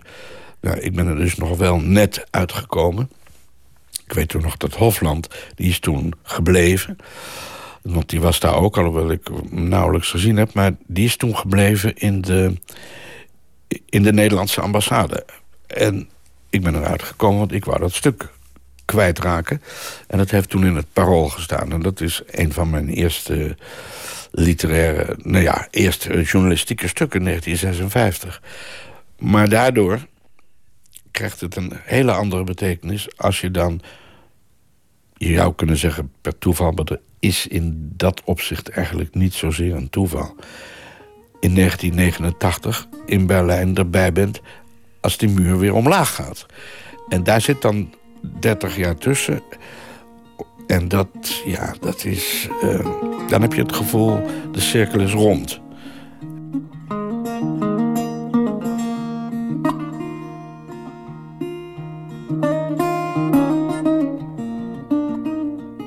Als je echt veel beweegt... en dat heb ik toch wel mijn leven lang gedaan... dan ben je soms inderdaad daar waar iets gebeurt. En uh, hetzelfde met uh, Iran. Er waren, wij hadden hier het idee dat de revolutie zou zijn tegen de Shah... Want die moest weg, dat was een dictator. En, en, als die nou maar weg was, dan was alles goed. Nou, en ik ben in Iran, een prachtige reis trouwens. Dat is een boek, het heet Een avond in Isfahan. Uh, in dat land is waanzinnig veel te zien. Ik ging daar niet zozeer voor de politiek naartoe. Maar kom op een dag met een Engelse fotograaf in de heilige stad Gom. Ja, dan komt zo'n groep van die mullahs op ons af. We, gingen, we waren op weg naar de moskee. En die begonnen vreselijk te schreeuwen en die spuurden me in mijn gezicht. Nou, een klodderspuug, dat is iets dat is toch iets...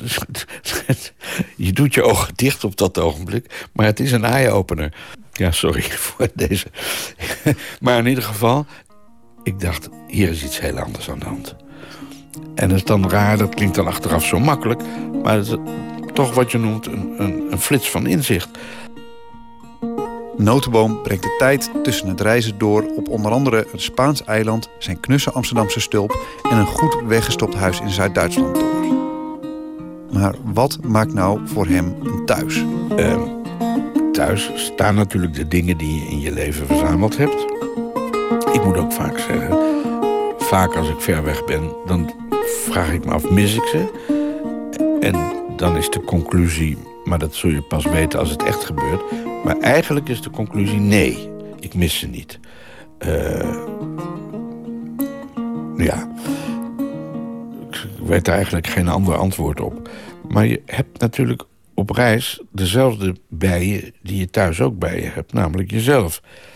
En um, er is aan de afwezigheid van de, wat ik dan noem, de vaderlandse anekdotiek. Kijk, ik vraag me natuurlijk die dingen zelf ook af. Ik, ik geef maar één voorbeeld. Ik ga heel vaak als ik hier ben, ga ik in een bepaalde winkel en eet een haring. Nou, er staat altijd iemand en die maakt die haringen schoon. Nou weet ik al dat er minstens zes fantastische viswinkels... uit Amsterdam verdwenen zijn sinds 50, 60 jaar. Dat is zo. Maar goed, die staan er dan nog. En natuurlijk denk ik dan... terwijl al die tijd dat ik weg geweest ben... is die winkel hier gewoon geweest.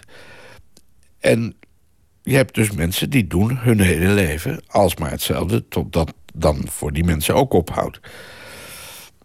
En, maar zo heb je natuurlijk na verloop van tijd op allerlei plekken in de wereld van dat soort plekken waar mensen altijd hetzelfde doen. En dat is geen schrikbeeld, dat geeft ook iets heel rustgevends. Die mensen zijn eventueel happy in hun bestaan, neem ik aan. Uh, alleen jij bent degene die er altijd weer uit verdwijnt, maar dan ook weer altijd terugkomt. Ik bedoel, uh, ja, je hebt op een gegeven moment op allerlei plaatsen in de wereld toch een soort vaste plek. Dat, uh, die is niet van jou, maar waar je kunt komen, waar je toegang toe hebt. En, uh, en daar zie je dan dat. Het is net een vorm van. Kijk, als ik in Spanje kom. Ik ben een klein, klein iets daar op, op een eiland. Nou, de buren. Ja, nou, dat is. De eerste nacht dat ik terugkom, begint die ezel weer te brullen.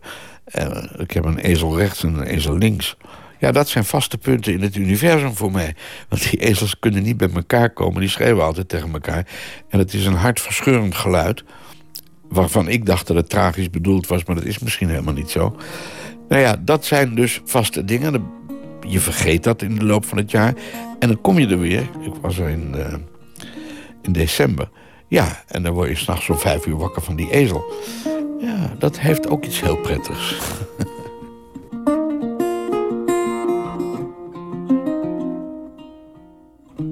Hoeveel kilometers heeft u eigenlijk gemaakt? Heeft u het ooit proberen uit te rekenen? Heeft u enig idee van hoeveel het er zouden zijn? Nee, maar dat zijn van die dingen...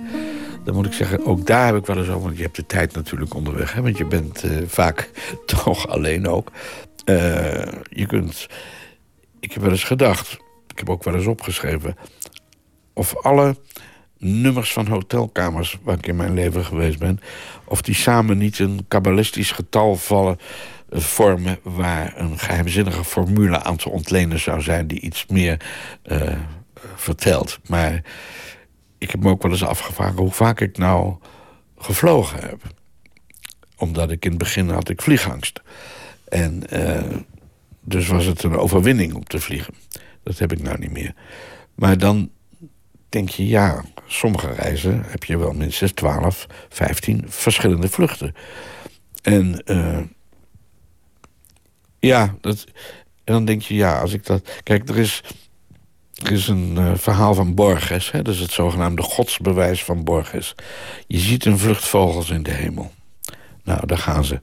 Je kunt ze niet zo snel tellen. Dus je weet niet meer hoeveel het er waren. Uh, dan heeft hij daaruit de conclusie getrokken... omdat er toch een, best een bestaand getal geweest moest zijn... Uh, kan alleen God het weten. Dus dat is een godsbewijs. Het lijkt mij, eerlijk gezegd, niet erg sluitend. Maar het is wel zo dat er natuurlijk een echt getal is... van het aantal vluchten dat ik gevlogen heb. En ook het aantal kilometers wat u dan... Uh, ja, maar ik zal het nooit weten. Dat moeten we aan onze lieve heer overlaten. Nou ja, bijvoorbeeld. Maar ja, als die er niet is. En toch is dat getal bestaat. Dat, dat vind ik wel een prettig soort raadsel. We begonnen dit gesprek en u zei... Nou, op een gegeven moment die duimen omhoog gestoken op mijn zestiende... vertrokken en nooit meer teruggekomen. En dan zei ik er natuurlijk wel bij... ik zit hier nu natuurlijk even zo goed thuis. Uh, is dat, is dat... Wordt er ooit nog teruggekomen? Wordt er ooit nog thuisgekomen? Is die je plek überhaupt er? Ja, dat is de vraag natuurlijk. Kijk, als reiziger weet je dat je op een dag ook vertrekt en niet meer terugkomt. Hè? Dus ik bedoel, dat heb ik ook overwogen. En dat zal dus wel gebeuren, ja. En dan... Uh, is heel vaak... Als ik op een langere reis ga, dan laat je je werktafel achter. En dan leg ik die dingen neer. Uh, een beetje orde, als het enigszins kan. En dan kom je een paar maanden later terug. En dan dan denk ik na over de voorbeeldige trouw van dingen. Want ze zijn allemaal keurig zo blijven liggen. Dat is natuurlijk fantastisch. Ja, en op een keer kom je niet meer terug. Maar dat weet je dan ook. En de dingen die blijven liggen? Dan worden ze waarschijnlijk opgeruimd. Maar dat weet ik dan niet meer.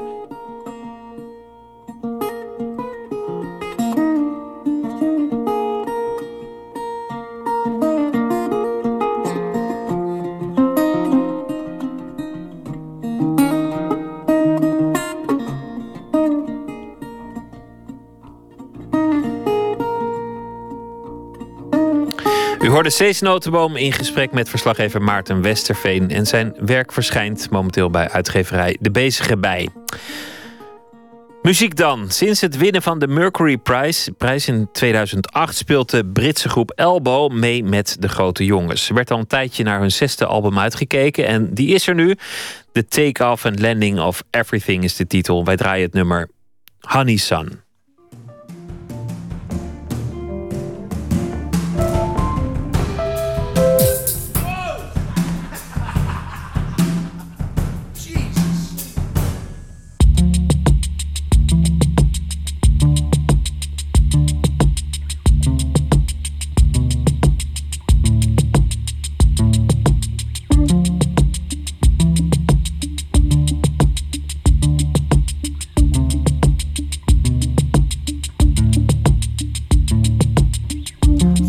And die by the hot and cold in strangers' eyes.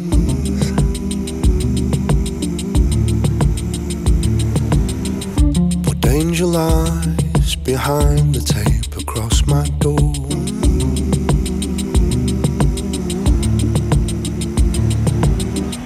I know a place where angels lace the lemonade.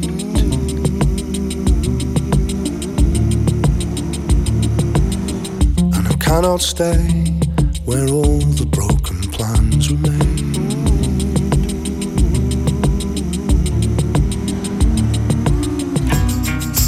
Broken devotion, can I jump in the gun and fly over the ocean? Can I jump in the gun? And string up a net across Lafayette and sing of my deeds while I'm gone. And I'll spin some lies to tell you upon my return from the ends of the earth. She and I would death defy and promenade.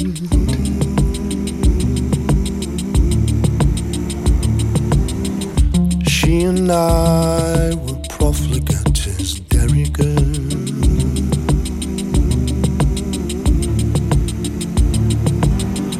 She and I were for a Burton tailor made.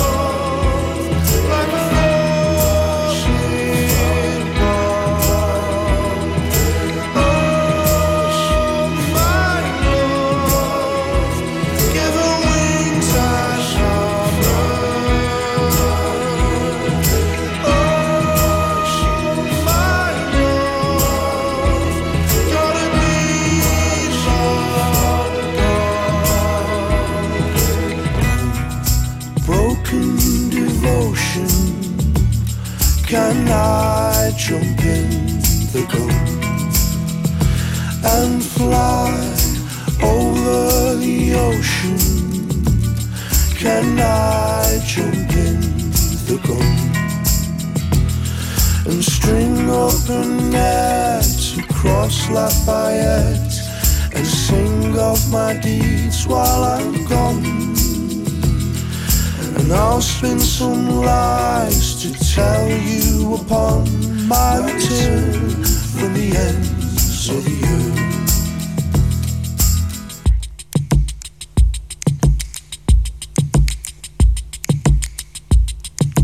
Van het nieuwe album van Elbow Honey Sun. En het album heet The Takeoff and Landing of Everything. Nooit meer slapen.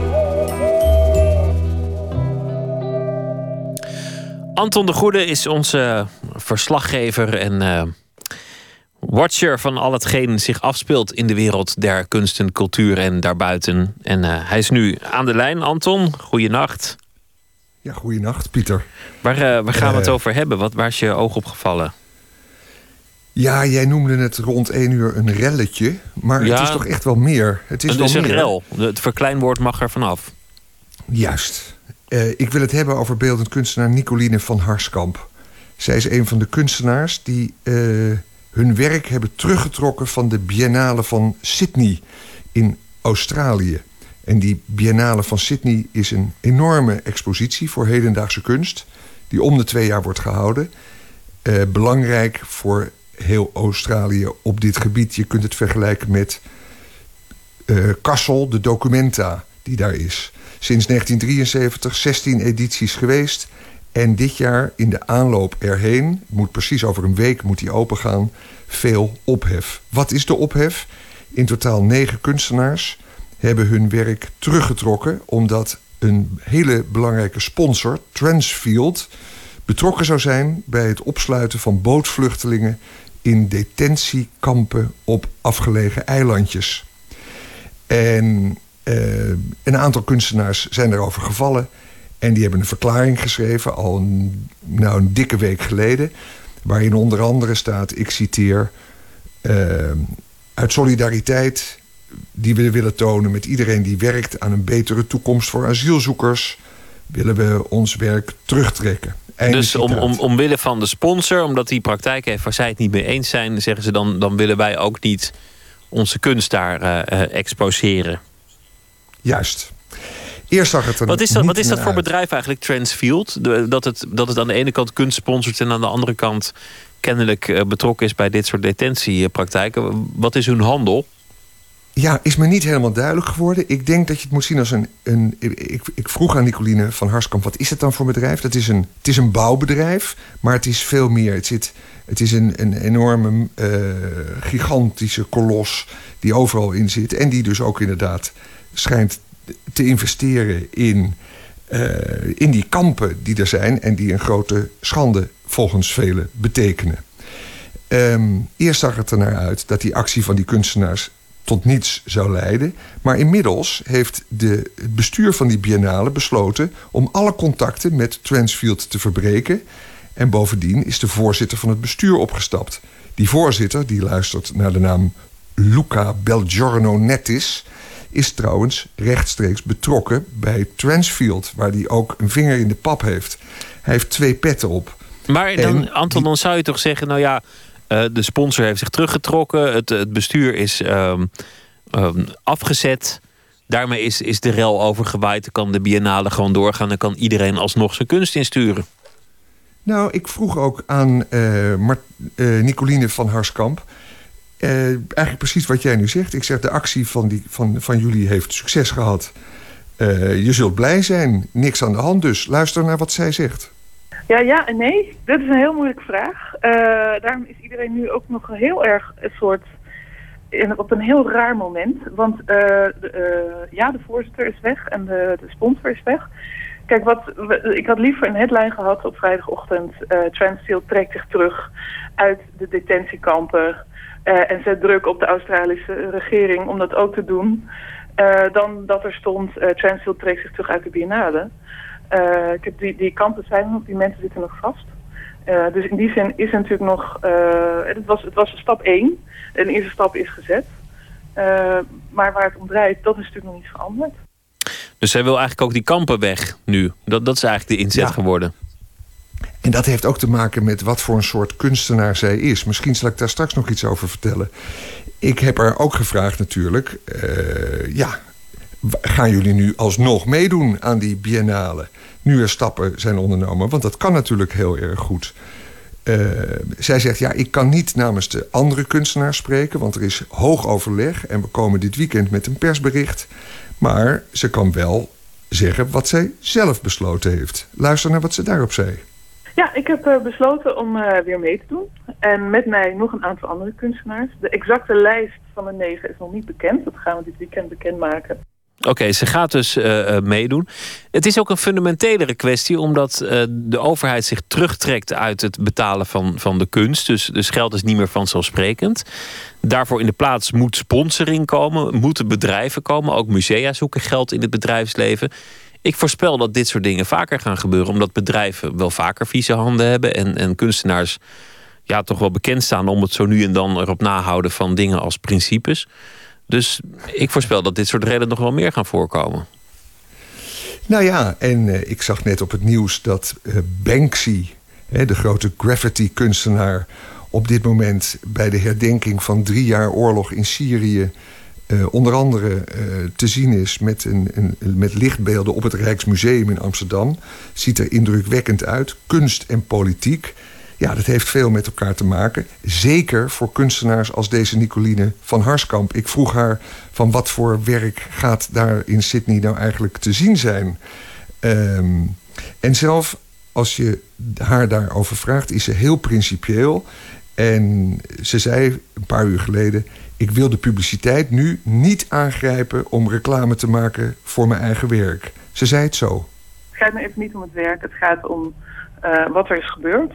En, uh, en hoe dat nu verder gaat. Want het is echt nog maar een begin dat, uh, dat, dat er nu iemand is opgestapt. Het is nog lang niet klaar. ik heb liever dat daar aandacht voor is. En ook, bijvoorbeeld in Nederland zijn natuurlijk heel veel soortgelijke dingen aan de hand. Je hebt natuurlijk de, de We Are Here campagne. Misschien is jou dat bekend. Het zijn uh, groepen mensen van de Vluchtkerk... die ook met kunstenaars werken... en uh, heel veel campagnes samen hebben gevoerd. Die mensen van de Vluchtkerk die komen uit dezelfde landen... als die mensen die nu in Australië vastzitten. Dus het is niet iets wat ver weg is... en iets wat heel veel aandacht nodig heeft. Dus, en dat is belangrijker dan de aandacht voor mijn werkvraag. Dus ze, ze weigeren gewoon te zeggen wat voor werk ze nu eigenlijk maakt. Dat is wel heel principieel, vind ik. ja, is ja, ook heel ik, ik bedoel, ik ben ontzettend voor principes, maar misschien kun je ze soms ook toch wel overdrijven. en uh, het is natuurlijk duidelijk wat daar komt, want wat zij heeft aangekondigd daar te zullen gaan brengen, dat is een film die ze in 2012 maakte. Uh, die heette Yours in Solidarity. En dat is ook een politieke film, zou je kunnen zeggen, waarin zij uh, uh, het heeft over een Nederlandse anarchist, Karl Max Kreuger. Die is in 1999 overleden, op vrij jonge leeftijd. En die correspondeerde met heel veel mensen precies over die tijd. Tussen 1989 en 1999. De tijd waarin de muur viel. We hadden net Cees Notenboom, die had het erover. En er volgens een aantal mensen een nieuwe politiek uh, zou kunnen ontstaan. En hoe die er dan uitzag. Een beetje amateuristische ideologen die met elkaar brieven schreven. En daar heeft zij een aantal uh, verhalen van gereconstrueerd in die film. En zij is dus eigenlijk, dit is helemaal haar terrein: politiek en kunst. Engagement, kortom. Anton de Goede, dank je wel. En uh, graag uh, tot de volgende keer. Ik ben benieuwd wie er allemaal nog wel exposeren in, in Sydney. Dank je wel. Ja, Uh, misschien nog even zeggen dat ik zei tegen haar... wil je daar niet heen, naar Sydney? Uh, ze zei, nou ja, dat valt nog te bezien. En ze zei, via de website kan je zoveel gestreamd zien... van wat er gebeurt. Dus je hoeft helemaal niet naar Australië... om toch te volgen wat daar gaat gebeuren. Komend weekend persberichten over wie er allemaal wel te zien zijn. En volgende week vrijdag opent daar die biennale. Dankjewel, Anton de Goede. We gaan luisteren naar uh, Soul, nu Soul zoals het dan heet. Angie Stone, de koningin van het genre. We draaien Wish I Didn't Miss You.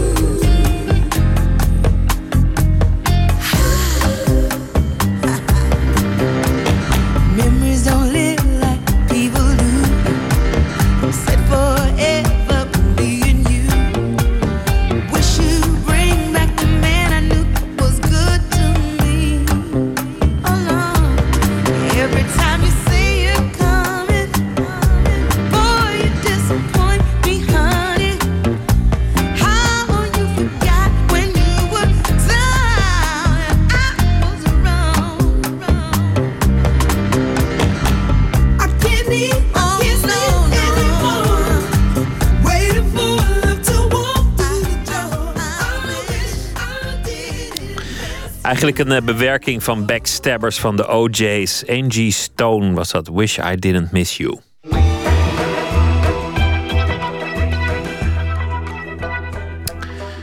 U luistert naar de VPRO Nooit meer slapen. Aanstaande zondag gaat Arthur Chapins nieuwe toneelstuk Vaslav in première, gebaseerd op zijn gelijknamige boek Vaslav. Het vertelt het verhaal van de wereldberoemde balletdanser met die naam, Nijinsky, die verstrikt raakte in de machtsstrijd tussen twee liefdes en langzaam geestesziek wordt.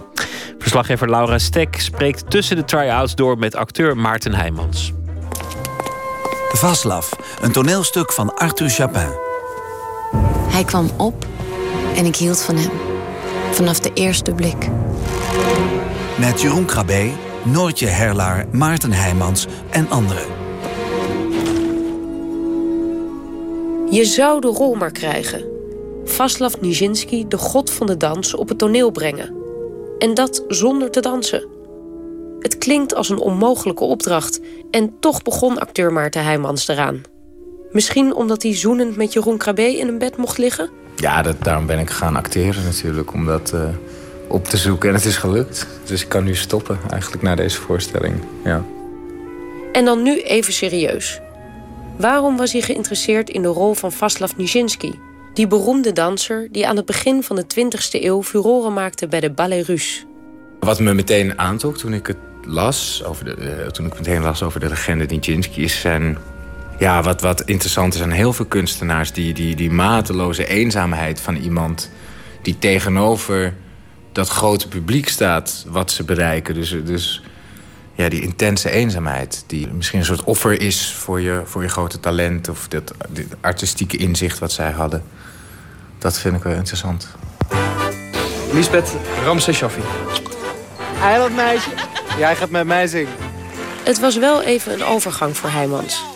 Het publiek heeft hem de afgelopen maanden vooral leren kennen... door zijn briljante vertolking van de volksheld Ramses Shaffi... in de tv-serie Ramses. Mijn eilandmeisje. Hoe moeilijk was het om het karakter van Shaffi los te laten en door te gaan? Nou, dat is wel gek, omdat uh, Ramses was uh, heel, een heel lang proces in mijn, in, mijn, in mijn leven, zeg maar. Uh, ja, dan moet je wel dingen afleren eigenlijk. Zoals zijn stemgebruik en ook de manier van denken. Gewoon eigenlijk alles. Dat, dat gaat toch wel heel erg in je zitten. Ik drink op het verleden. En ik drink op wat ooit was. Ramses. Ik drink... Jezus. Het leven is volkomen uitgeteerd. Bij Shaffi had ik heel lang uh, een stemcoach voor de zang. En uh, dan leer je, die leerde me echt ademen als een zanger. En um, ik heb vervolgens ook een jaar later ballettraining gehad voor Vaslav. En dat is weer compleet anders. Die ademen vanuit een borst. Die buik moet juist ingehouden. Die ribben moeten naar binnen. In plaats van een zanger waar die ribben naar buiten moeten. Er moet ruimte ontstaan. En, um, dus dat soort dingen is totaal anders. De manier waarop je ademt bijvoorbeeld. En nu is het niet zo dat ik perfect adem als een danser. Want ik ben geen danser. Maar dat zijn wel allemaal mentale dingen die je meeneemt. Hoe groot de verschillen ook zijn... er zijn toch ook overeenkomsten tussen Shaffi en Nijinsky...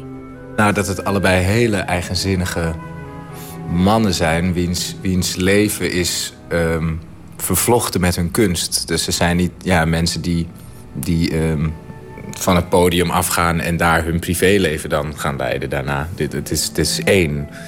Uh, dus ze, ze, ze zijn heel... Ja, ze gaven allebei... Uh, nou, Ramses gaf zijn leven echt vorm, zelf, zoals hij wilde. En, en Nijinsky's leven had een soort vorm, ondanks zichzelf. En dat is precies de dramatiek in het leven van Nijinsky. In het stuk draait het vooral om de ingewikkelde driehoeksrelatie... tussen Vaslav, zijn vrouw Romola en zijn oudgeliefde Diaghilev... vertolkt door de eerder genoemde Jeroen Krabbe. En toch gaat hun relatie volgens Heijmans niet direct over liefde ik zie het niet als een soort liefdesrelatie per se. Het is meer een soort... Ja, ze zijn eigenlijk een soort gevangenen van elkaar, die twee. En um, ja, de instelling voor Vaslav is daar niet dat hij heel romantisch met iemand in een bed ligt. Maar gewoon, ja, hij weet niet beter. Hij, hij, hij komt uit, uit een soort weeshuis, balletweeshuis in Rusland. En in één keer neemt gewoon een, een man die heel lief, maar ook heel streng voor hem is. Wat hij wel fijn vindt. Want hij is, hij is helemaal... Vaslav is tot zijn achttiende helemaal gedrild in het eh, keizerlijke ballet in Petersburg. En dan neemt iemand hem ineens mee. En voor het eerst ziet hij de wereld. Dus ehm, ja, het is meer een soort leermeester-gezelverhouding, zie ik het. En hij, ja, hij heeft die man ook wel lief. Ehm, maar hij is heel naïef, die jongen. En ehm, ja, het gaat door heel veel lagen, die, die, die relatie. Impresario Diaghilev is de man die van Vaslav een ster maakt. Samen reizen ze de hele wereld over. En Vaslav komt in contact met de beroemdste kunstenaars. Van Picasso tot Stravinsky. Maar dan verlaat Vaslav de oude Diaghilev voor de groupie Romola. En zijn carrière bij de Belarus is over. Ziet Maarten Heijmans Vaslav dan ook vooral als een slachtoffer van zijn bewonderaars? Ja, maar misschien nog wel het meest een slachtoffer van zichzelf. Ehm, ehm, maar ja, dat is heel erg aan de, ligt heel erg aan de interpretatie. Dat, het is ook een beetje bij Shaffi zo. Dan kwamen heel veel mensen naar me toe van... ehm, nou, leuk, Shaffi en zo. Maar ik vond hem toch wel treurig, hoor. De laatste paar jaar van, van zijn leven of zo. En ik, ja, ik had het helemaal niet. Ik dacht, ja... eh, eh, het leven is... Het is niet absoluut. Het bestaat uit zwart en wit en grijswaarden. En ja, het kan zo lopen dat je...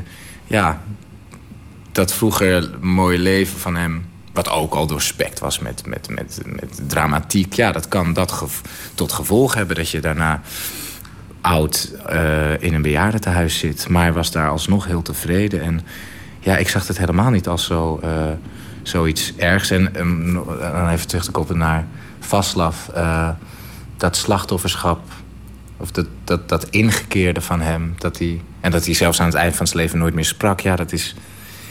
Zo ging dat gewoon met hem. Ik zie dat niet als, ehm, nee, als echt een, dat hij een slachtoffer van de wereld is. Nee. Maar ik denk dat het ook anders is voor als je een rol zelf speelt. Dat je hem nooit als slachtoffer moet zien. Maar je ziet er ook iets moois in. Ja, ja ik bedoel, wij hebben nu toch een verhaal van 100 jaar oud ineens. Eh, eh, wat een heel mooi boek heeft opgeleverd. En mensen maken er stukken van. En eh, ja. Belangrijk voor het verhaal zijn ook de historische dagboeken van Nijinsky... die hij op het einde van zijn carrière bijhield. In die dagboeken is goed te zien hoe Nijinsky langzaam zijn grip op de wereld verliest. Hij raakt ernstig in de war en eindigt uiteindelijk in een ouderwets gekkenhuis. En toch is het voor Maarten Heijmans niet alleen het dagboek van een gek. Er zit wel een soort logica in. Ik bedoel, hij spreekt zichzelf constant tegen. Maar ja, grappig genoeg voelt dat niet als, als, als verkeerd of zo. Als, ehm, ehm, ja, er zit, er zit een soort logica in, in, in wat hij zegt. Het is, het is heel simpel. Het is niet intellectueel. Het is heel simpel geschreven. Het lijkt soms wel een beetje een dagboek van een puber. Het is... ehm, maar het zijn, allemaal, het zijn allemaal waarheden die hij zegt. Zoals ook op alle tegeltjes staat. En eh zen-uitspraken allemaal waar zijn. Maar het is, het is nog wat anders om die te kunnen integreren in het leven. Maar eh, nee, ik had niet zoiets... Als, ik, als, ik, als je die dagboeken leest, denk je niet, vind ik... van dit is een dagboek van een gek. Maar dat is een soort handleiding eh, voor hoe je zou moeten leven. Hoe je vrij kunt worden. Eh, het is ontzettend lastig om te lezen. Hij springt van de hak op de tak. Hij was toen al wel eh, flink eh, geestesziek. Maar ehm, ja, het was wel zijn doel om de mensen te bevrijden eigenlijk. Ja. Een klein stukje ter illustratie. Ik ben geen revolver. Ik ben God. Ik ben liefde. Ik wil de dood van het verstand. Ik ben zowel God als mens. Ik ben goed en ik ben geen beest. Ik ben een wezen met een geest. Ik ben vlees en ik kom voort uit vlees. God heeft het vlees gemaakt. Ik ben God. Het is een soort poëzie eigenlijk. Want het gaat allemaal heel snel. En ehm, eh, het is eigenlijk heel mooi om te lezen. Ja. Even terug naar de voorbereiding op de rol. En de gekke contradictie dat hij zonder dans een danser moet uitbeelden. Maar ondanks dat er geen danspas in te ontdekken valt... neemt Maarten Heijmans toch balletlessen. Ja, ik, ik kan natuurlijk niet balletten. Laat staan de, de, de, de beste balletdanser van de wereld zijn. Maar Uh, ik wil wel meteen uh, uh, bagage hebben voor die rol. Dus ik heb wel meteen gevraagd om balletlessen. Heb ik toen gekregen van Juanjo Arques. Dat is de, het hoofd modern bij het Nationaal Ballet. Hij is voor mij een soort spelcoach. Ja, een spelcoach op het lichaam. Dus hij geeft wel suggesties. Je kan als, als, je, als je wil afsluiten van iemand in de scène... kan je dat zo met je lichaam doen. Of is het al genoeg als je met je hand dit doet? Of met je, schou of je schouders sluit naar iemand. Uh, dus hij geeft wel suggesties en hij, hij, hij let op mijn uh, capaciteiten... Als, die ik als acteur heb met mijn lichaam. Dus hij vraagt ook niet dingen van me die ik helemaal niet kan.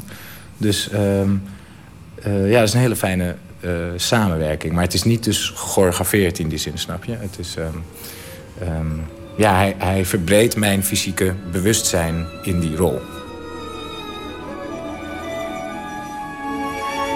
Er zaten eigenlijk twee dansscènes in op een gegeven moment. Op een gegeven moment dachten we, oké, dat, dat kan wel. Maar een paar weken geleden toch besloten... ja, hoe leuk ik dat ook doe... Uh, ik kan ook wel best dansen. Nou, op toneelschool hebben we jazz gehad en ballet en zo. Maar uiteindelijk besloten we toch van... ja, dit is de beste danser die ooit heeft geleefd. En, en je kan het maar beter mysterieus houden en het spelen dat je dat bent. En dan gaat het publiek dat gewoon geloven. Uh, in plaats van het te doen. Want dan zie je uh, ja, de tekortkoming. In het stuk wordt het opgelost met projecties in het decor. Waardoor de dans toch nog aanwezig is. Bovendien probeert Heijmans de dans wel indirect in zijn spel te betrekken. Ik, ik zie het een beetje alsof hij, hij ziet zijn, zijn lichaam is gewoon zijn grote experiment, weet je wel. Dus, dus elke beweging, alles wat hij voelt... ja, dat weten mensen thuis niet, maar ik zit nu... Ik leun nu op mijn arm en dat is, dat is al meteen heel interessant. Mijn hoofd leunt nu op mijn arm. Dus het gewicht, wat, wat zegt dat? Wat kan je daarmee? Dus dat hij wel heel fysiek constant denkt. En dat, daarvoor waren die danslessen heel erg uh, belangrijk, ja. Vaslav Nijinsky waardig was het geen gemakkelijk productieproces. Zo kwam eind februari naar buiten dat regisseur Paul Enens er per direct mee stopte en werd vervangen door Gijs de Lange. Een paar weken voor de première. Ja, ja, ja. ja. Waarom was dat? Uh, ja, omdat, omdat soms, soms uh, klikken dingen niet helemaal in elkaar. En uh, ja, dat, dat, dat kan gewoon gebeuren. ja. Dus, dus, dus uh, en dat is dan ook niet echt iemand schuld of zo. Maar dat had heel erg ook te maken met een uh, interpretatie van de tekst. Dat we daar ook niet helemaal uh, uitkwamen. Omdat het, het is... Uh, Chapin's... Ja, Chapin is natuurlijk een, een, een, dus echt een auteur, is een schrijver. En die zinnen, die, die, die, die teksten zijn ook heel bloemrijk en, en literair. En, en, en, en dat, is, dat kan heel lastig zijn als acteur. Want dan kan je denken, ja, maar zo, zo praat een mens, gewoon mens niet. En, en Arthur zei daar dan over, ja, maar dat, ik wil, dat wil ik ook helemaal niet. Ik wil, als, als ik wil weten hoe gewone mensen praten, ga ik wel de straat op. Ik wil, ik wil juist het, een, uh, de taal verheffen en heel veel werk laten doen. En um, uh, dus de, ja, dat, dat was ook... Uh, een, een, een, groot ding voor de acteurs tijdens de repetitieprocessen... waar we ook niet helemaal uitkwamen... en waar we na de regisseur-switch wel uitkwamen. Wat er ook aan vooraf ging, er staat een stuk op de planken. Over een legendarische danser die altijd podiumvrees bleef houden.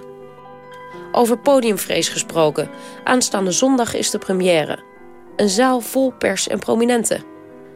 Ik vraag Maarten Heijmans wat er in de komende dagen nog moet gebeuren. Wat er nog moet gebeuren is dat de acteurs samen, we zijn met z'n zessen, een soort gezamenlijk bewustzijn nog krijgen over wat die voorstelling nou is. Dat is altijd een spannend moment. Dat je, ja, je bent natuurlijk heel erg met je eigen rol bezig, iedereen. En op een gegeven moment moet, moet, moet, je van dat eilandje afkomen en die andere eilandjes echt ontmoeten. En um, ja, dat we samen meer dat stuk gaan voelen. En daardoor ook vrijer worden in onze eigen rollen. als je zo met jezelf bezig bent, dan, dat is, dat is een, ja, dan treedt er een bepaalde mate van uh, stagnatie op. Omdat je, ja, dan wordt het een soort overconcentratie op je eigen rol. En dan is het niet meer vrij. Ik denk dat dat, uh, dat nog moet gebeuren. En Ja, dat is altijd... Kijk, een première is ook maar voorstelling 6. Weet je wel? Dat is ook niet zo'n soort punt dat het dan... Doe er een lintje om en dat, dat, is, dat is ook onzin. Dus het is, het, dat, dat proces gaat nog heel lang door. Dus misschien hebben we dat... Uh, het zal in ieder geval hoop ik wel beter. Ja, het, wordt, het, ontwikkelt. Het wordt denk ik beter. Het, het zal beter zijn zondag. Maar daarna ontwikkelt het gewoon helemaal door. Nog zo'n stuk. Tot het einde als het goed is.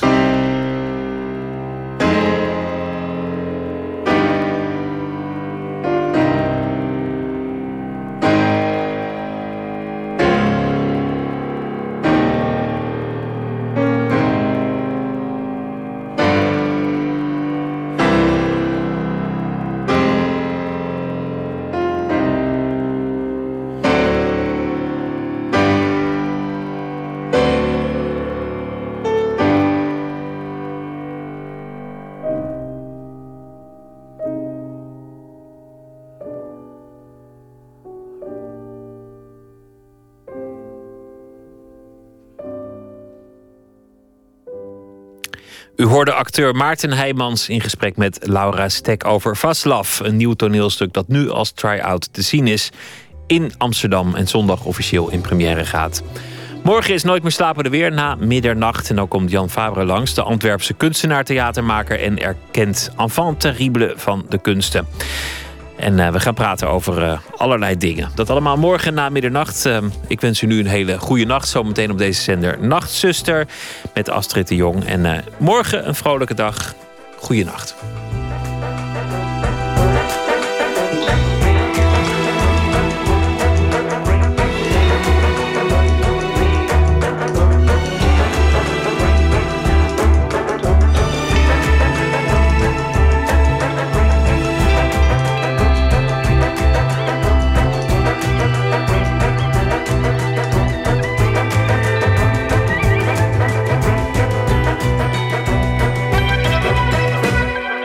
Radio 1, het nieuws van alle kanten.